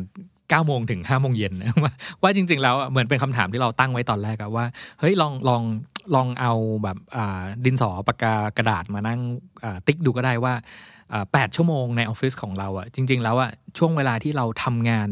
จริงๆอะคือช่วงเวลากี่โมงแล้วแล้วมันเป็นช่วงเวลากี่นาทีหรือกี่ชั่วโมงกันแน่ มันเต็ม 8 ชั่วโมงเลยไหมอืมใช่ปะอืมอืมกฎของพาร์กินสันก็เลยบอกว่าแบบเฮ้ยเนี่ยเขาลองให้ deadline ในการทำงานแบบให้มันสั้นลงอะแล้วแล้วปรากฏว่าการให้ deadline สั้นๆน่ะ มันอาจจะเป็นทางดีด้วยซ้ำที่จะได้แบบงานเร็วขึ้นในในสิ่งที่อ่าให้ deadline แบบยาวๆไปกับอีกคนหนึ่งอืมอืมอืมในบทเรื่องกฎ 80 20 เนี่ยพี่เน็กมันมีคำถามที่ที่ practical ที่ช่วยโจ้ได้จริง ๆ เดี๋ยวเราเราคิดว่าเราอยากแบ่งปันเรื่องนี้เนาะอันที่หนึ่งเขาลองให้ลองตั้งคำถามมีทั้งหมด 9คำถามเขาถามว่าข้อหนึ่งถ้าคุณเกิดเป็นโรคหัวใจและต้องทำงานแค่ 2 ชั่วโมงต่อวันคุณจะทำอะไรส มมติว่าหมอเราไปหาหมอหมอบอกคุณโจ้คุณเป็นโรคหัวใจนะคุณอืมทำงานได้แค่เอ่อสองชั่วโมงต่อวันที่เหลือคุณต้องพักนะอืมมาคุณลองคิดดูซิว่างานอะไรที่คุณยังเลือกที่จะทำอยู่ อืมอืมแล้วปรากฏว่าถ้าสมมติว่าคุณโจ้โรคหัวใจกำเริบไปหาหมออีกรอบ แล้วหมอบอกว่า ถ้าคุณโรคหัวใจกำเริบอีกเป็นครั้งที่สองและต้องทำงานแค่สัปดาห์ละสองชั่วโมง คุณจะทำยังไงอืมจะจัดการกับชีวิตนี้ยังไงอืมอย่าลืมว่าสิ่งที่พูดนี่เป็นเป็นเรื่องสมมุติที่เกิดขึ้นจริงได้นะทุกคนอืมเราเราเกิดมีเรื่องอะไรต่างๆ นานาได้ สัปดาห์หนึ่งทำงานได้แค่สองชั่วโมงอะคุณจะทำอะไรสามถ้าคุณถูกปืนจ่อหัว และจะต้องเลิกทำกิจกรรม 4 ใน 5 อย่างนี้ คุณจะตัดกิจกรรมไหนออกสมมติว่าเรามีสิ่งที่ต้องทำแบบว่าประมาณ 5 อย่าง แล้วคุณแบบว่าแบบคุณจะต้องตัดกิจกรรมจะทำจะตัดอะไร ข้อ 4 กิจกรรม 3 อย่างที่ฉันใช้เวลากับมันมากที่สุด เพื่อที่จะได้รู้สึกว่าตัวเองกำลังสร้างผลงาน ลองหาอะไรสัก 3 อย่างที่เรารู้สึกว่าเรากำลังแบบอยากทำมันจริง ๆ ข้อ 5 ใครคือคน 20%ที่สร้าง 80%ของความสุข และช่วยขับเคลื่อนคุณไปข้างหน้า และใครคือ 20%ที่สร้าง 80%ของความหดหู่คุณเคือง แล้วก็สร้างปัญหาให้กับคุณ ก็คือลองคิดดูว่า 80-20 ของคุณอะมันเป็นยังไงเนาะข้อ 6 อันนี้ชอบมาก ท่านนี่เป็นสิ่งเดียวที่ฉันทำสำเร็จในวันนี้ ฉันจะพอใจกับวันนี้หรือเปล่า อันนี้แบบเราก็กาดอกจันใหญ่มากพี่เนทคือมันเหมือนแบบในแต่ละวันพวกเราทำงานอะ่ะ มันมีมันมีสิ่งให้ทำนู่นนี่นั่นนู่นนี่นั่นมากมายมากมายมากมายเนาะแล้วบางทีเราลืมว่าสิ่งสำคัญที่ต้องทำในวันนี้คืออะไร เหมือนแบบพอวันผ่านไปลองถามตัวเองนิดหน่อยก็ได้ เมื่อวานเนี้ยสมมุติถ้าวันนี้เราตายอะ่ะ เราพอใจที่เมื่อวานนี้เราเป็นอย่างเมื่อวานแล้วหรือยัง อืมข้อ 7 ก็คือเตือนตัวเองบ่อย ๆ ว่า เช่นอาจจะแปะโพสต์อิทบนจอคอมว่า คุณกำลังหาอะไรทำเพื่อที่จะเลี่ยงไม่ทำสิ่งที่สำคัญหรือเปล่า อันนี้แปลกเพราะว่าเพราะว่ามันเป็นพฤติกรรมจริงของมนุษย์คือ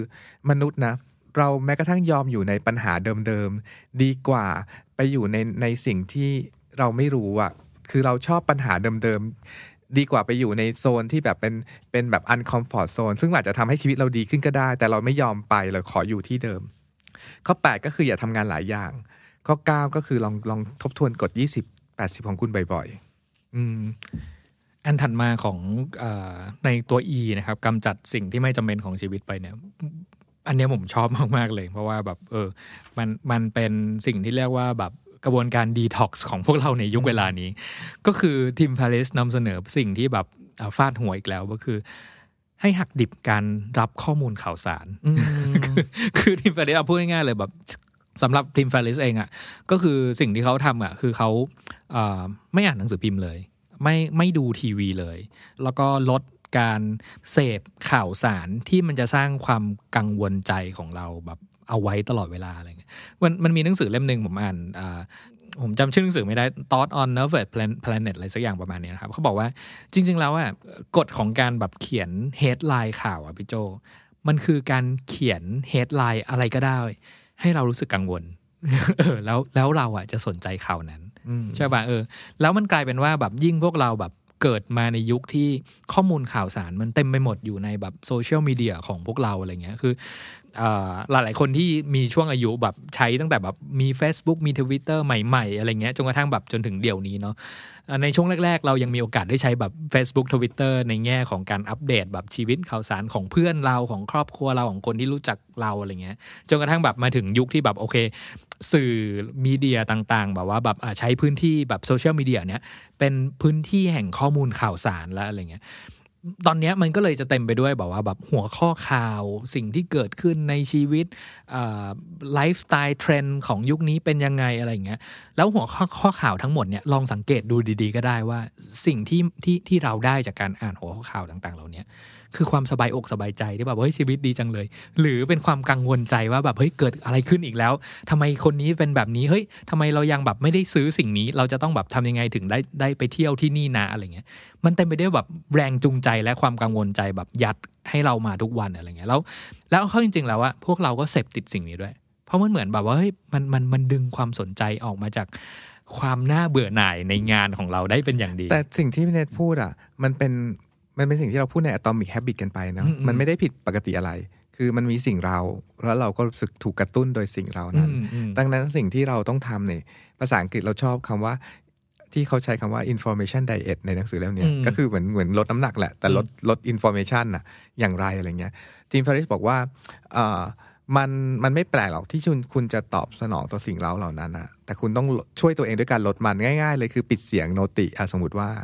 ลองลองลด notification ลงดูบ้างไหม หรือว่าบางแอปที่ไม่ได้ใช้แอปโซเชียลต่างๆ ก็ลองลบไปบ้าง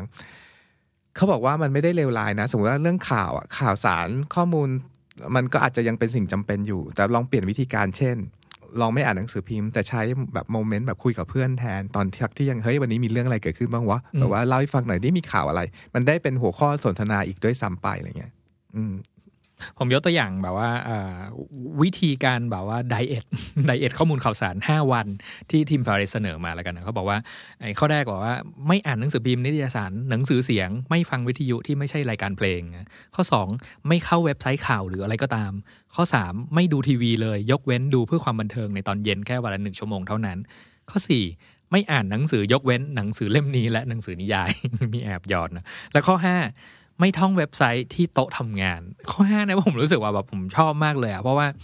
หลาย ๆ คนอะเอ่อทำทำสิ่งเนี้ยจนกลายเป็นเรื่องปกติ คือทำอย่างอื่นที่ไม่ใช่งานบนโต๊ะทำงานใช่ป่ะอืมแล้วแล้วทุกอย่างมันก็เลยแบบว่าแบบผสมรวมกันหมดเป็นเรื่องงานหมดเลยอะไรเงี้ยแม้กระทั่งแบบช่วงช่วงเวลาที่เราเข้าไปแบบเอ่ออ่าน Facebook แบบอัพ status อ่านข่าวนิดๆหน่อยๆเราทำทั้งหมด อยู่บนโต๊ะทำงาน เสมือนว่าสิ่งต่างๆ เหล่านี้เป็นส่วนหนึ่งของการทำงานไปอืมด้วยอืมอืมอืมอืมแล้วเรารู้สึกว่าเราเหนื่อยเลยเรายุ่งกับมันอืมเราเราตอบคอมเมนต์เพื่อนใน Facebook อะเราเรารู้สึกว่าเนี่ยคือสิ่งงานที่สำคัญ คือมันไม่สำคัญเว้ยแล้ว หัวข้อเนี้ยหลักๆ จริง ๆ แล้วคือ การฝึกไม่ใส่ใจที่เขาหรือฝึกทำไม่รู้ไม่ชี้ บอกเลยว่าโจ้ฝึกแล้ว ยากมากๆมันยากมากๆมากๆไม่ได้ง่าย ๆ เลยนะ การที่จะไม่ไม่ใส่ใจหรือว่าเราเราแค่แว็บเดียวอะเราไปอ่านเตตัสเพื่อนใน Facebook แล้วไม่ว่าความรู้สึกไหนก็แล้วแต่ เช่น ความรู้สึกโกรธแค้นร่วมกับเพื่อนที่ไปโดนใครเขารังแกมา หรือรู้สึกเป็นสุขอิจฉาเพื่อน แล้วแล้วมันที่จะอดไม่คอมเมนต์อะไรเงี้ยมันเป็นสิ่งที่ยากมากๆ ดังนั้นมัน Tim Ferriss ก็พูดถึงว่าสิ่งนี้มันต้องมีการการฝึกเนาะหรือหรือหรือนั่นแหละพูดง่ายๆว่า eliminate มันตั้งแต่ต้นทางอะ คือ logout Facebook บ้างเคยเคย logout Facebook กันไหมฮะมันทำได้นะฮะพี่น้องคือและและทุกทุกทุกทุกทางเลยนะ ทุก ๆ สิ่งมัน logout login ได้นะอืมลองทำให้มันยากขึ้นอีก step หนึ่งเป็นต้นอย่างเงี้ยเราไม่ได้เราไม่ได้กำลังจะบอกให้ทุกคนบอกว่าแบบเลิกติดตามข่าวสารนะข่าวสารยังเป็นจำเป็นสำหรับแบบชีวิตเรา คุณไม่มีทางหนีติดตามข่าวสารได้ข่าวสารมันมาหาคุณแน่นอนการอยู่ในสังคมอะไรเงี้ยอืมแต่หมายถึงว่าเอ่อสิ่งที่มันเป็น process ที่สำคัญในการแบบกำจัดสิ่งที่ไม่จำเป็นของชีวิตออกไป แต่ว่าเราต้องรู้ให้ได้ว่าอะไรคือสิ่งที่ไม่จำเป็นอะไรเงี้ยอืมอืมข่าวสารอะไรหรือ หรืออารมณ์แบบไหนที่เราไม่ต้องการในการแบบรับเข้ามาในแต่ละวันอะไรเงี้ก็ก็ลองลดหรือถ้า Tim Ferriss แบบเสนอเลยก็คือหักดิบไปเลยอันเนี้ยข่าวสารว่ายากแล้วนะพี่น้องที่แบบ information ที่ว่ายากแล้ว ในบทเนี้ยมันยังพูดถึงหักดิบอะไรอีกอย่างหนึ่งรู้ไหมพี่เนทหักดิบประชุม ซึ่งอันเนี้ยประชุมมันเป็นสิ่งที่ทำให้เสียเวลามากๆอะทีมฟาริสเสนอว่า ข้อหนึ่งถ้าหลีกเลี่ยงการประชุมได้ให้เลี่ยงทันทีอืม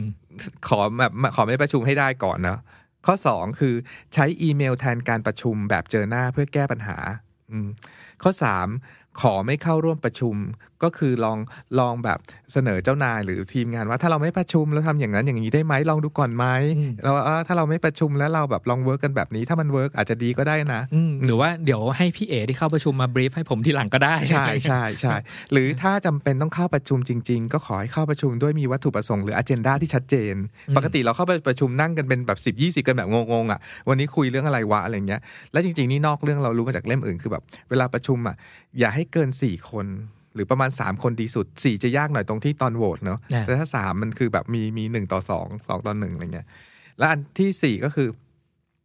กำหนดเวลาเลิกประชุมให้ชัดเจนอืมเวลาเรานัดประชุมอะส่วนใหญ่เรานัดประชุมกันบ่ายสองใช่แต่ไม่ได้พูดว่าบ่ายสองถึงเลิกบ่ายสองกี่ครึ่งโมงเออให้พูดการประชุมให้ชัดเจน หนังสือเล่มนี้ที่บอกว่า มันเจ๋งมากๆ ตรงที่มันบอกแบบละเอียดอะอยากอ่านตรงนี้ให้ฟังนะจะเห็นภาพเลย คือเป็นเรื่องรับโทรศัพท์ เจนพูดว่านี่เจนพูดค่ะ จอนหวัดดีนี่จอนนะ เจนหวัดดีค่ะจอนตอนนี้ฉันกำลังยุ่งอยู่มีอะไรให้ฉันช่วยไหมคะ แค่เนี้ยจอไอไอจอนก็แบบเออเออเอองั้นเดี๋ยวเดี๋ยวแค่นี้ก็ได้ครับเดี๋ยวเดี๋ยวไม่เป็นไรครไม่ได้ค่ะมีเวลาฟังประมาณหนึ่งนาที สามารถบรีฟให้ได้หนึ่งนาทีไหมคะเออได้ครับหรือไปก็บอกว่าเดี๋ยวผมส่งอีเมลไปดีกว่านะมันมันเป็นวิธีเดอะล็อกพูดให้แบบชัด ๆ เลยอะอืม คราวนี้มาถึงตัวที่3นะพี่โจคือตัว A ใช่ไหมจากตัว A ที่อยู่ในคำว่า deal D E A L เนอะตัว A เนี้ยมาจากคำว่า automation หรือว่าการตั้งระบบอ่า automatic ทำทุกอย่างให้มันออโต้เป็นแบบออโต้ไพลอตหรือว่าแบบทำอะไรก็ได้ที่ที่ไม่ต้องเอาเราเข้าไปทำงานนั้นอยู่ตลอดเวลา ใช่ปะเอ่อไอเดียของของของตัว A เนี่ย ผมก็รู้สึกว่ามันเป็นอะมันเป็นแผนอีกอีกขั้นหนึ่งละก่อนที่จะแบบว่าแบบทำในขั้นตอนสุดท้ายคือ ตอนนี้คุณคุณเริ่มลดอะไรที่ไม่จำเป็นแบบในข้อ E ไปแล้วเนาะเออคราวนี้พอมาถึง A อแล้วสิ่งที่ยังเหลืออยู่ที่ยังจำเป็นที่จะต้องแบบทำในงานของคุณน่ะคุณจะทำยังไงให้มันแบบลดน้อยหรือสะดวก ขึ้นไปอีกอะไรเงี้ยมันก็จะมีแบบหลาย ๆ วิธีการที่ที่นำเสนออยู่ในแบบเซกชันนี้ใช่ปะอย่างข้อแรกอะไรเงี้ยเขาบอกว่าแบบใช้เอาซอสสิ คือแบบงานเอาพูดง่ายๆ คือผมยกตัวอย่างอย่างนี้ ลองลองนึกดูก็ได้ว่างานที่เป็นงานของเราจริง ๆ นั้นน่ะอ่ตอนแรกอะพี่โจคำนวณเรื่องแบบค่าค่าแรงรายชั่วโมงของเราไปแล้วเนาะว่าว่าสมมุติว่าชั่วโมงเนี่ยเรามีค่าแรงแบบ 300 บาท สมมติยกตัวอย่างนะครับ แล้วเราต้องทำงานชิ้นหนึ่งที่อีกคนหนึ่งสามารถทำได้ในค่าแรง 100 บาทต่อชั่วโมงนะคำถามคือทำไมเราไม่เอาแบบ 300 บาทของเราอะไปจ้างอีกคนหนึ่งทำหนึ่งร้อยแล้วก็เก็บ200เนี่ยไปทำอย่างอื่น ใช่ เออ มันอืมมันก็อาจจะง่ายๆแค่นั้นเลยฉลาดเนอะบางทีเราเราห่วงงานเหมือนกันนะห่วงงานบางงานที่รู้สึกว่าแบบมีชั้นคนเดียวที่ทำได้อะไรเงี้ยทีมเฟรสบอกว่าไม่จริง ไม่ใช่คนเดียวที่จะทำได้ คุณไม่ใช่คนเดียวที่จะทำงานสิ่งนี้ได้ ยังมีอีกหลายคนอีกหลายบริษัท มันมีบริษัทในอินเดียหรือที่อื่น ๆ ที่เขาตั้งบริษัทมาเพื่อทำงานเล็ก ๆ น้อย ๆ อย่างเงี้ย ที่ไม่ต้องคุณไม่ต้องเสียเวลากับมันอะด้วยค่าแรงที่ถูกกว่าคนละอัตราแลกเปลี่ยนกัน psychology นี้มันคืออย่างนี้พี่เนทมันคือเราคิดอย่างนี้ว่างานไหนที่เราทำไม่ได้สมมติว่าพี่เนทเฮ้ยงานนี้เราทำกันไม่ได้วะอืมเราหาจ้างคนอื่นทำช่วยเราทำดีกว่าอืมเราเรามักจะคิดกันแบบเนี้ย แต่อันเนี้ยเป็นความคิดที่ถูกครึ่งเดียวแล้วกันไม่ได้ถึงขั้นกับผิดเลย แต่สิ่งที่คนไม่ได้คิดคือ งานเนี้ยส่วนใหญ่คนจะคิดอย่างนี้ว่าเฮ้ยงานเนี้ยฉันทำเองได้สบายๆคำถามของช่วงการหาเอาซอยก็คือ รู้แหละว่าทำได้อืมแต่แกก็จ้างได้เหมือนกันอืมแต่แต่ทำไมต้องทำเองด้วย อืม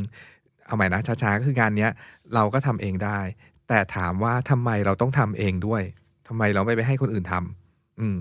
ทั้งทั้งที่เขาทำได้ แล้วไอ้การจ้างคนอื่นทำงานให้เราน่ะ ไม่ได้หมายความว่าจะต้องเป็นเรื่องงานเท่านั้น เป็นเรื่องส่วนตัวก็ได้นะอืมอืมที Tim Ferriss แบบว่าพูดเรื่องนี้เยอะมากในหนังสือที่แบบว่า แบบว่าเช่นแบบว่าอยากจะจัดปาร์ตี้มีรวมญาติอย่างเงี้ยเมื่อก่อนเราก็แบบต้องไปช้อปปิ้งเองไปอะไรเองอะลองหาคนที่แบบสามารถเบ็ดเสร็จอะไรทำตรงนั้นได้เลยไหมตั้งแต่ไปช้อปปิ้งเข้ามาทำอาหารให้เรามันจะลดอะไรในชีวิตออกไปได้เยอะมากๆเลยอะอืมคือส่วนใหญ่ในในใน section อ่า A automation เนี่ยคือทีม f a r e s จะจะแชร์อ่าสิ่งที่เขาแบบ outsource งานของตัวเองออกไปในฐานะเป็นเจ้าของกิจการแล้วกันนะคือ คือด้วยความเป็นเจ้าของเนี่ยงานเรื่องการการจัดการเวลาและการบริหารนะมันจะมีอยู่ค่อนข้างเยอะ ซึ่งเป็นงานส่วนใหญ่ของแบบผู้บริหารทั้งนั้นแหละอะไรเงี้ยงานหลักๆของ Tim Ferriss ที่ที่แชร์อยู่ใน section เนี่ยส่วนใหญ่จะเป็นเรื่องการตอบอีเมล ใช่ป่ะแล้วก็การจัดตารางเวลาต่าง ๆ อะไรเงี้ยแล้วมันแล้วมันจุกจิกมากจนจนรู้สึกว่ามันกินเวลาส่วนใหญ่ของการทำงานของเขาไปหมดอะไรเงี้ยเพราะฉะนั้นแบบว่าเฮ้ยมันจะเป็นยังไงถ้าแบบเอาซอร์สงานจัดการเวลาและการจัดการเรื่องอีเมล และการติดต่อทั้งหมดอะไปให้บริษัทที่จัดการสิ่งนี้ที่อินเดีย ใช่ไหมก็เลยก็เลยลองดูอะไรเงี้ยแต่ว่าแต่ว่าทีม f a r i s สิ่งที่ดีของหนังสือเล่มนี้ที่บอกแหละว่า เขาเอาตัวอย่างที่เกิดขึ้นจริงและและ practice ที่ได้ผลว่าควรจะทำยังไง เช่นไป brief คนที่จะเอาซอสงานเนี้ยว่าว่าบอกขั้นตอน 1 2 3 นี้ยังไงบ้างนะอะไรเงี้ยเพราะว่าหลายๆอย่างอะมันเกิดจากการที่เราแบบ ใช้ outsource ไม่เป็น เพราะว่าเราสั่งงานเขาไม่ได้อืมใช่ป่ะแล้วสั่งงานบางทีสั่งงานที่การสั่งงานที่คลุมเครือ การสั่งงานที่แบบไม่ชัดเจนหรือไม่กำหนดแบบฐานเวลาที่ชัดอะไรเงี้ย แทนที่จะแบบว่าทำให้งานเราน้อยลงอะแต่กลับสร้างปัญหาย้อนกลับมาที่จะต้องคอยแก้ปัญหาตามอีก มันมีกฎเหล็กอยู่ก่อนว่า ก่อนจะไปจ้างคนอื่น หรือจ้างเอาซอร์สมาช่วยเราทำอะต้องทำกฎเหล็กข้อนี้ก่อนกฎเหล็กก็คือกฎข้อที่สองเมื่อกี้นี้ elimination หรือกำจัด ถ้างานไหนหรือสิ่งไหนอะกำจัดได้จัดการเฉือนทิ้งไปก่อน เช่น เรื่องประชุม ก็คือถ้าไม่มีประชุมอย่าไปจ้างคนอื่นมาประชุมแทนเรา จัดการให้ประชุมไม่มีไปก่อน นี่คือกฎเหล็กข้อหนึ่งเนาะแล้วถ้าเราจ้างจ้างคนได้ลองคิดระบบว่าระบบที่เป็นระบบออโต้หรือว่าจะทำงานกันยังไง ให้ให้รบกวนเราน้อยที่สุด อย่างเช่นเนี่ยตัวอย่างของทีม f a r i s h ก็คือเขาช่วงแรก ๆเขาจ้างคนมาตอบ แบบว่า customer service อะตอบลูกค้าแทนเขา ปรากฏว่าในช่วงแรก ๆอะ CS ก็ส่งคำถามมาหาทีม f a r i s h ตลอดเวลาว่าลูกค้าถามว่าอย่างนี้ค่ะ ตอบว่าไงดีคะลูกค้าถามอย่างนั้นจนกระทั่งมันสุดท้ายแล้วมันกลายต้องทำงานเบิ้ลขึ้นหรือทำงานเท่าเดิมอะก็คือตอบอีเมลเท่าเดิม ผ่านซี customer service ที่จ้างมา เขาก็เลยตั้งกฎว่า โอเค อะไรถ้าเสียหายไม่เกินร้อยเหรียญคุณตัดสินใจไปได้เลยนะ ลองหาวิธีการอะไรแบบแบบนี้ดูอะ แล้วหลักการ autopilot หรือการทำงานแบบ auto auto เนี่ยไม่ได้มีแต่เรื่องการจ้างคนเท่านั้นลองคิดถึงระบบอะไรก็ได้ที่ทำเป็นงาน auto ได้ อย่างเช่น มันมีตัวอย่างหนึ่งในในหนังสือพูดถึงว่ามีผู้ชายคนหนึ่งอะทำงานกับขายสินค้าอะไรสักอย่างหนึ่งอะแล้วเขาเอาระบบแบบเครดิต 90 วันมามาใช้ก็คือสมมติว่าเอ่อลูกค้าจ่ายเงินซื้อวันนี้อีกประมาณ 90 วันถึงจะได้สินค้าพูดง่าย ๆ แล้วเกิดอะไรขึ้นรู้ไหมว่าช่วงเครดิต 90 วันอะมันทำให้เขามีเงินมาหมุนแบบ auto ระบบ ก็คือก็คือเป็นเป็นระบบคิดระบบที่เป็น auto ให้ได้ เขาก็จะมีเงินมาใช้สำหรับธุรกิจเขาต่อไปเรื่อยๆอะอืมลองหาอะไรที่ลองคิดแนวคิดแบบ auto เนี่ยอยู่ในหัวไว้บ้าง อืมคือไม่ใช่แค่แบบอ่าการทำงานแบบ day to day อ่างานที่ต้องจัดการแบบระหว่างวันเนาะมันรวมไปถึงแบบว่า ตัวงานตัวบริษัทตัว service ของของเราด้วยว่าจะทำยังไงใช่ปะคือในในใน section เนี่ย Tim Ferriss อธิบายไว้ค่อนข้างเยอะว่าจริง ๆ แล้วมันสำคัญเหมือนกันนะ ที่เราจะต้องออกแบบระบบงานของเราใหม่ สมมติสมมติว่า Tim Ferriss อย่างเงี้ยช่วงที่เขาแบบเขียนเนี่ยคือเขาขายอาหารเสริมเนาะแล้วก็แบบขายผ่านทางเว็บไซต์ มีเซลส์มีแบบซื้อ ad นั้นนี้อะไรเงี้ยคือเขาก็เลยเขียนผังผังระบบงานของเขาขึ้นมาใหม่ทั้งหมดเลย ว่าจะทำยังไงให้งานที่เป็นแบบข้อต่อแต่ละส่วนเนี่ย เป็นระบบอัตโนมัติทั้งหมด โดยที่มีคนเข้าไปจัดการน้อยที่สุดอะไรเงี้ย ก็เลยยกตัวอย่างว่าแบบเออส่วนใหญ่เวลาสัมภาษณ์อะไรเงี้ยคนจะถามว่าแบบเฮ้ยบริษัทคุณทำงานกี่คนอะไรเงี้ยทีมแฟริสก็จะบอกว่าตอบแบบขำๆหน่อยว่าอ๋อไม่มีคนทำงานเลยครับอะไรเงี้ยเพราะว่าทุกอย่างคือ เอาซอร์สออกไปทั้งหมดในสิ่งที่แบบสามารถเอาซอร์สได้ กับ 2 คือออกแบบระบบทั้งหมดทั้งระบบที่การติดต่อลูกค้าซื้อขายแม้กระทั่งระบบบัญชี ให้มันเข้าสู่ระบบออโต้อะไรเงี้ยแล้วโดยที่ตัวเขาในฐานะเป็นเจ้าของและผู้บริหารอะไรเงี้ยสามารถนั่งอยู่ที่บาหลี แล้วก็มอนิเตอร์ทุกอย่างผ่านแบบหน้าจอได้ อยากอ่านผังให้ฟังแล้วกันผังที่พี่เดชพูดเมื่อกี้นั่นโคตรเจ๋งอะ่ะคือผังบอกว่าสมมุติว่าเรามีสิ่งที่เราต้องทำอยู่อย่างหนึ่งเนาะ อะคำถามแรกคือเราอยากทำงานนี้หรือเปล่า ก็จะมีแบบอยากทำกับแบบไม่อยากทำสมมติว่างานนี้เราอยากทำก็ลองใส่ลงไปใน to do list หรือใส่ปฏิทินไปว่าเออเราอยากทำงานนี้นะคำถามต่อไปก็คือ เราจ้างคนอื่นทำแทนได้หรือเปล่า ถ้าเราจ้างคนอื่นทำแทนได้ ก็ให้หาขั้นตอนต่อไปก็คือหาผู้ช่วยทำแต่ในผังเนี้ยย้อนกลับไปว่าสิ่งที่เราต้องทำเนี่ยเราอยากทำหรือเปล่า ถ้าไม่อยากทำ ถัดไปก็ลองถามว่าต่อให้ไม่อยากทำอะ แต่มันสร้างรายได้ให้ได้หรือเปล่าเนาะถ้ามันสร้างรายได้ให้ได้ ก็ลองหาคนมาช่วยทำดู แต่ถ้ามันสร้างรายได้ให้ไม่ได้ ก็ถามว่างานเนี้ย เราจะยังอยากทำไปทำไม ก็กำจัดมันทิ้งไปซะอืมอืมสรุปถนนทุกสายไปสู่การแบบว่าหาเอาซอร์สหรือว่าลองหาระบบจัดการกับมันให้เป็นระบบออโต้ให้ได้อะคือคือผังเนี้ยถ้าใครมีหนังสืออยู่ในมือนะครับผมว่าผังเนี้ยมันเป็นผังที่เอาไว้แบบยัดเข้าไปในหัว เพื่อให้กลายเป็นแบบการถามตอบที่มีประสิทธิภาพของเราในอนาคตมากขึ้นว่าเราจะทำสิ่งนี้ไหมอืมใช่ปะก็ถามง่ายๆเลยว่า ข้อแรกแบบอยากทำไหมใช่อะถ้าไม่อยากทำไปข้อถัดไปคือ แต่สิ่งเนี้ยมันได้เงินนะเออเออยังอยากทำอยู่ไหมเออเออใช่ปะถ้ายังอยากทำก็ถามว่าให้คนอื่นทำทำแทได้นไหมเราได้ไหมเออออะไรเงี้ยเพราะว่ามันเป็นสิ่งที่เราไม่อยากทำแต่มันทำเงินให้เราได้อืมก็ให้คนอื่นทำที่เขาที่เขาสามารถทำให้เราได้ เราก็ยังได้เงินอยู่อืมแต่ถ้าถามตอบไปสองข้อแล้วว่าแบบทั้งไม่อยากทำทั้งไม่ได้เงินอะไรเงี้ยเราสุดจะท้ายก็คือทำไปทำไมแล้วจะทำไปทำไม ก็ไม่ต้องทำใช่เนี่ยแล้วแล้วบางทีอะเอ่อคนทำงานอะเอ่อมักจะ ติดกับดักคำถามเนี้ยเราเราตอบไม่ตรงคำถามไงมันจะมีเหตุผลต่างๆ มากมายที่สุดท้ายแล้วแบบเราจำเป็นที่ต้องทำสิ่งนี้อะไรเงี้ยเพื่ออะไรก็ไม่รู้ใช่ป่ะแต่ถ้ามันผังมันชัดเจนขนาดเนี้ยผมว่ามันช่วยทุกคนได้ที่จะแบบบอกว่างานเนี้ยฉันจะทำหรือไม่ทำเอาแค่ถามคำถามว่าอยากทำไม่อยากทำนี่ก็ช่วยมากๆแล้วอะอืมคือปกติเราเป็นมิสเตอร์ yes man กันเนาะอะไรมาฉันก็ทำหมดอะเวลาอยู่ในออฟฟิศอะ แล้วก็ไอ้ yes no เนี่ยเราเราไม่ได้หมายความว่าจะต้องเป็นเจ้าของบริษัทนะ สมมติเราเป็นลูกน้องแล้วเจ้านายแบบเอ่อให้งานเรามาเอ้ยให้ช่วยพี่หน่อยทำสิ่งนี้หน่อยอะไรเงี้ย เราก็ถามคำถามตัวเองอันเนี้ย กับตัวเองแล้วก็ถามกับเจ้านายได้นะอืมมาถึงตัวสุดท้ายแล้วพี่โจตัว L จากเอ่อคำว่า deal นะ D E A L ตัว L ตัวสุดท้ายมาจากคำว่า liberation นะก็คือทวนนิดหนึ่งเอ่อ deal D E A L deal D definition ตั้งนิยามใหม่ E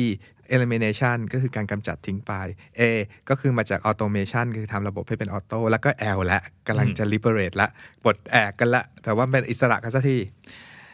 L เนี้ยเป็นขั้นตอนสุดท้ายที่จะทำให้สิ่งนี้เกิดขึ้นได้จริงๆใช่ไหมอย่างข้อข้อแรกในตัว L อะผมอ่านก็ตกใจเหมือนกันเนาะว่าข้อแรกบอกว่า หายตัวไปเลย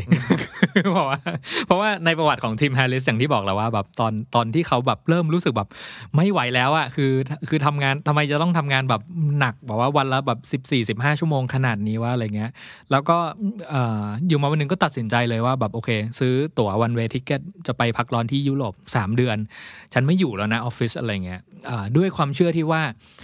ถ้าฉันไม่อยู่อะ บริษัทก็ยังน่าจะยังดำเนินการได้อยู่มั้ง ใช่ปะแล้วก็กล้าๆทำตัวไปเลย หายตัวไปเลย อืมอืมแล้วแล้วมันมีอันนี้มันเป็น mindset แหละแต่จริง ๆ เราว่าช่วงโควิดที่ผ่านมาหลายคนน่าจะเข้าใจสิ่งนี้แล้วว่า การทำงานอะ ไม่ได้หมายความว่าตัวเราจะต้องอยู่ที่ออฟฟิศเท่านั้นการหายไปไม่ใช่แบบว่าหายไปจากเอ่อการทำงานเนาะมันไปทำงานนั่นแหละแต่ว่าอยู่ที่ไหนก็ได้ไง live อืม anywhere อะอืมผมว่าเอ่อข้อสุดท้ายเนี่ยมันเหมือนมันเหมือนเอาเอาถ้าพูดจริงๆอะถ้าเราพูดกันถึงแค่แบบ หายตัวไปเลยอะไรเงี้ยบางทีมันดูไม่ make sense เนาะแต่อย่าลืมว่าอ่าตั้งแต่ข้อดีอ่าตั้งกฎต่างๆ ขึ้นมาใหม่แบบข้อ E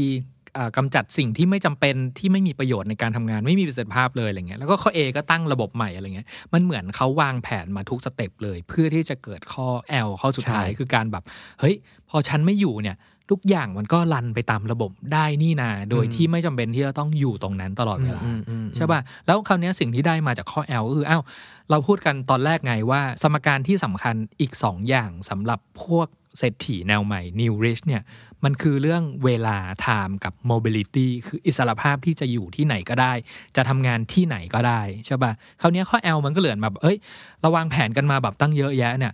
ตอนเนี้ยมันพร้อมแล้วนะ ที่จะได้แบบเวลามาเป็นของตัวเอง ได้ mobility คือเราอยู่ตรงไหนก็ได้นี่นา ก็ยังสามารถแบบทำงานและมอนิเตอร์สิ่งที่เราวางแผนไว้ได้ทั้งหมด ใช่ป่ะ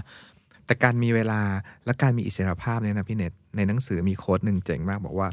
สำหรับมนุษย์แล้วไซส์ความยากลำบากในชีวิตแห่งเสรีภาพ ย่อมดีกว่าความสุขสบายในโซ่ตรวนอืมเราอะส่วนใหญ่อะรู้สึกว่า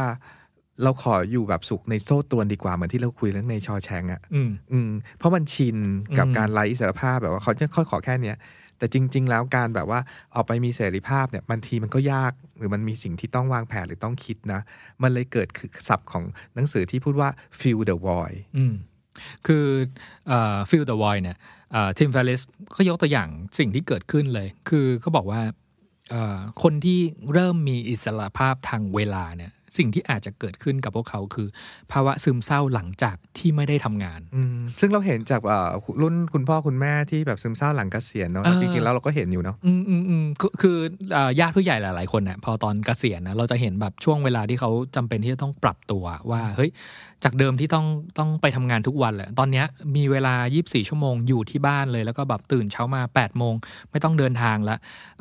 ห้าโมงก็ไม่ต้องบอกว่าแบบรีบกลับบ้านเลย เพราะว่าแบบมีเวลาอยู่ในมือหมดเลย คราวเนี้ยคำถามก็คือ แล้วฉันจะทำอะไรกับเวลาที่มีแบบเยอะแยะมากมายนี้เต็มไปหมดเลยอืมถ้าไม่ได้วางแผนไว้ก่อน ทีมฟาริสก็เตือนไงว่า เฮ้ย หลังจากที่แกได้เวลามาเยอะแยะมากมายแล้วอะอย่าลืมแบบว่า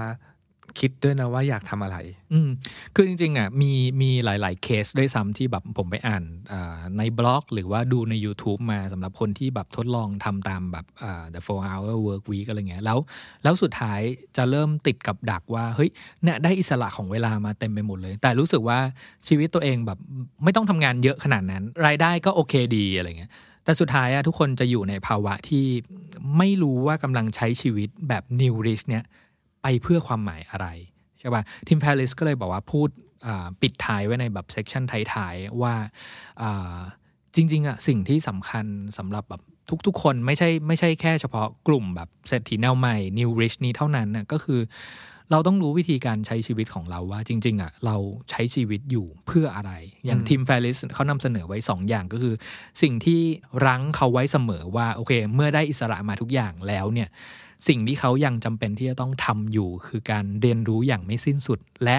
ทำ เรื่องหลายๆอย่างให้คนอื่นบ้างอืมอืมอืมเออ ก็คือก็คือมันจะเป็นการเริ่มตามหาความหมายที่มันลึกซึ้งมากขึ้น ที่มันแบบเข้าถึงตัวตนข้างในมากขึ้น จิตวิญญาณมากขึ้นอ่าว่าจริง ๆ แล้วแบบเอ้ย ความหมายของชีวิตเนี่ยนอกเหนือจากการแบบทำงานการแบบว่าแบบหาเงินหาไรายได้ เพื่อมาทำอะไรต่างๆ ต่อไปทั้งหมดแล้วเนี่ย จริง ๆ แล้วสิ่งทั้งหมดที่ชีวิตของเราที่ได้อิสระมาแบบเยอะขนาดนี้แล้วต้องการคืออะไร เราอยากขยี้ตรงเนี้ยพี่เนนขีดเส้นใต้นิดหนึ่งว่า สมมติลองนึกภาพนะพวกเราสามารถจัดการมีเวลาว่างเหลือทำงานแค่แค่สัปดาห์ละสี่ชั่วโมง four hour work week ได้แล้วแล้วอีกเวลาที่เหลือทำอย่างไรอย่างเงี้ยก็มีสองสิ่งที่เราพูดไปในตอนต้นๆล้วก็คือ ถามตัวเองว่ายังมีสิ่งไหนที่ทำให้เราตื่นเต้นอยู่หรือเปล่า ก็ยังขยี้ตรงนี้เนาะการที่สองลองถามว่าวันนี้ทั้งวันของเรา ถ้าเราทำได้แค่หนึ่งหรือสองสิ่งที่สำคัญเท่านั้นนะ ให้สิทธิ์ทำได้แค่เนี้ยเราจะทำอะไรอืมอืมก็คือสองคำถามนี้ แต่ถ้าสองคำถามเนี้ยยังตอบไม่ได้ ทีมฟาริชก็ว่าลองดูหนึ่งคือเรื่องการเรียนสิ่งใหม่ ๆ การเรียนรู้ไม่มีวันจบ ลองหาภาษาใหม่ ๆ เขาบอกว่าขอบเขตของภาษา ถ้าเราไปเรียนภาษาเพิ่ม เราจะมีมุมคิดมุมใหม่เกิดขึ้นอืมสมมติเราคิดได้คนเราคิดได้เท่าที่กรอบของภาษาเราคิดได้ เราคิดได้เฉพาะภาษา สมมติเราพูดได้ภาษาไทยอะเราจะคิดได้แต่ระบบความคิดภาษาไทย เราไปเรียนภาษาอังกฤษเราจะคิดได้อีกมุมหนึ่ง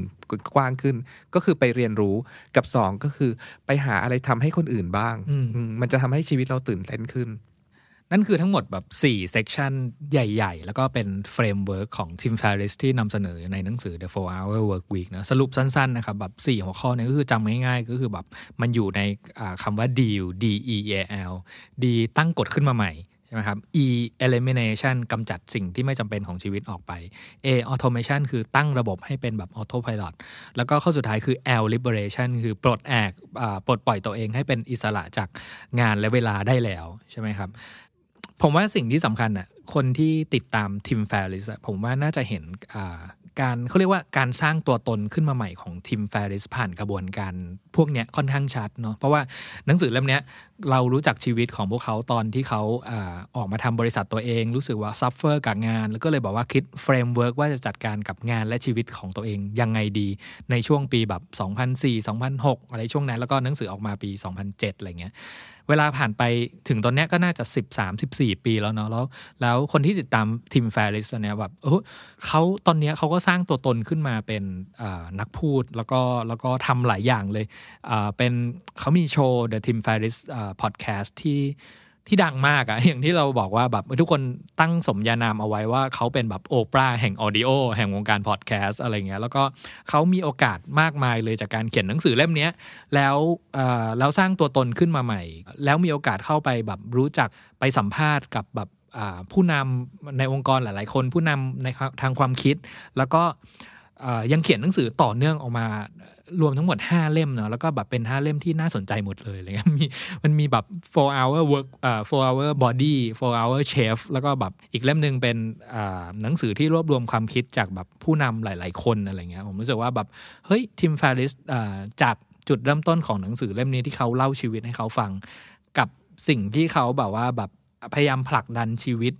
ให้กลายไปเป็นอะไรได้อยู่เรื่อยๆอะไรเงี้ยผมรู้สึกว่ามันเป็นแบบผลของ framework ที่เขาตั้งเอาไว้แบบจาก 4 หัวข้อเนี้ยว่าว่าจากจุดนั้นในวันที่เขารู้สึกว่าแบบ suffer กับงานมาถึงจุดเนี้ยที่เขาเอ่อทำหลาย ๆ อย่างแล้วแล้วแล้วกับเราเองที่เป็นแบบแฟนของ Tim Ferriss เองก็เห็นการเปลี่ยนแปลงต่างๆ เหล่านี้ค่อนข้างชัดว่าจากจุดนั้นมาเป็นสู่จุดเนี้ยเขาต้องถ้าใช้ศัพท์ของเขาก็คือ reinvent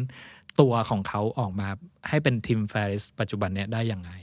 วันนี้เป็นรายการที่เอาจริงๆ เข้มข้นมากเนะเพราะเราตื่นเต้นจริงๆนะทุกคนเพราะว่าเราตื่นเต้นกับหลักการดีลของทีม Ferris แล้วเราคิดว่าเราจะเอามาใช้ให้ครบทุกข้อ ก็คือถ้ามาถึงจุดนี้เราอยากถามทุกคนว่าข้อหนึ่งลองคิดถึงตัวเองนะว่า เรากำลังเบื่อชีวิตประจำวันทุกวันนี้เราอยู่หรือเปล่า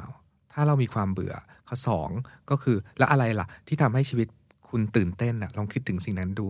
ถ้าใครคิดออกแล้ว ข้อ3เราไม่รู้จะทำยังไงอะก็ลองหาหนังสือเรื่อง 4 hour work week ไปลองอ่านดูว่าเขาจะบอกคุณอย่างละเอียดยิบเลยว่า คุณจะมีอิสรภาพหรือ liberation ในตัว L ใน deal เนี่ยได้อย่างไร แล้วก็ชวนครั้งสุดท้าย escape 9 to 5 หนีไป มัน live anywhere กันเถอะ Readery Podcast จะอัปเดตหนังสือที่น่าสนใจให้คุณทุกวันศุกร์ ถ้าใครมีเล่มไหนอยากแลกเปลี่ยน คอมเมนต์เพิ่มเติมหรือติด Hashtag Readery Podcast ได้นะครับ เราเชื่อว่ามีหนังสือดีๆ อีกมากมายรอให้อ่านอยู่เสมอ ติดตาม Literary Podcast ได้ทางเว็บไซต์ The Standard Podcast Player ที่คุณใช้ Spotify SoundCloud และ YouTube The Standard Podcast. Eye opening for your ears.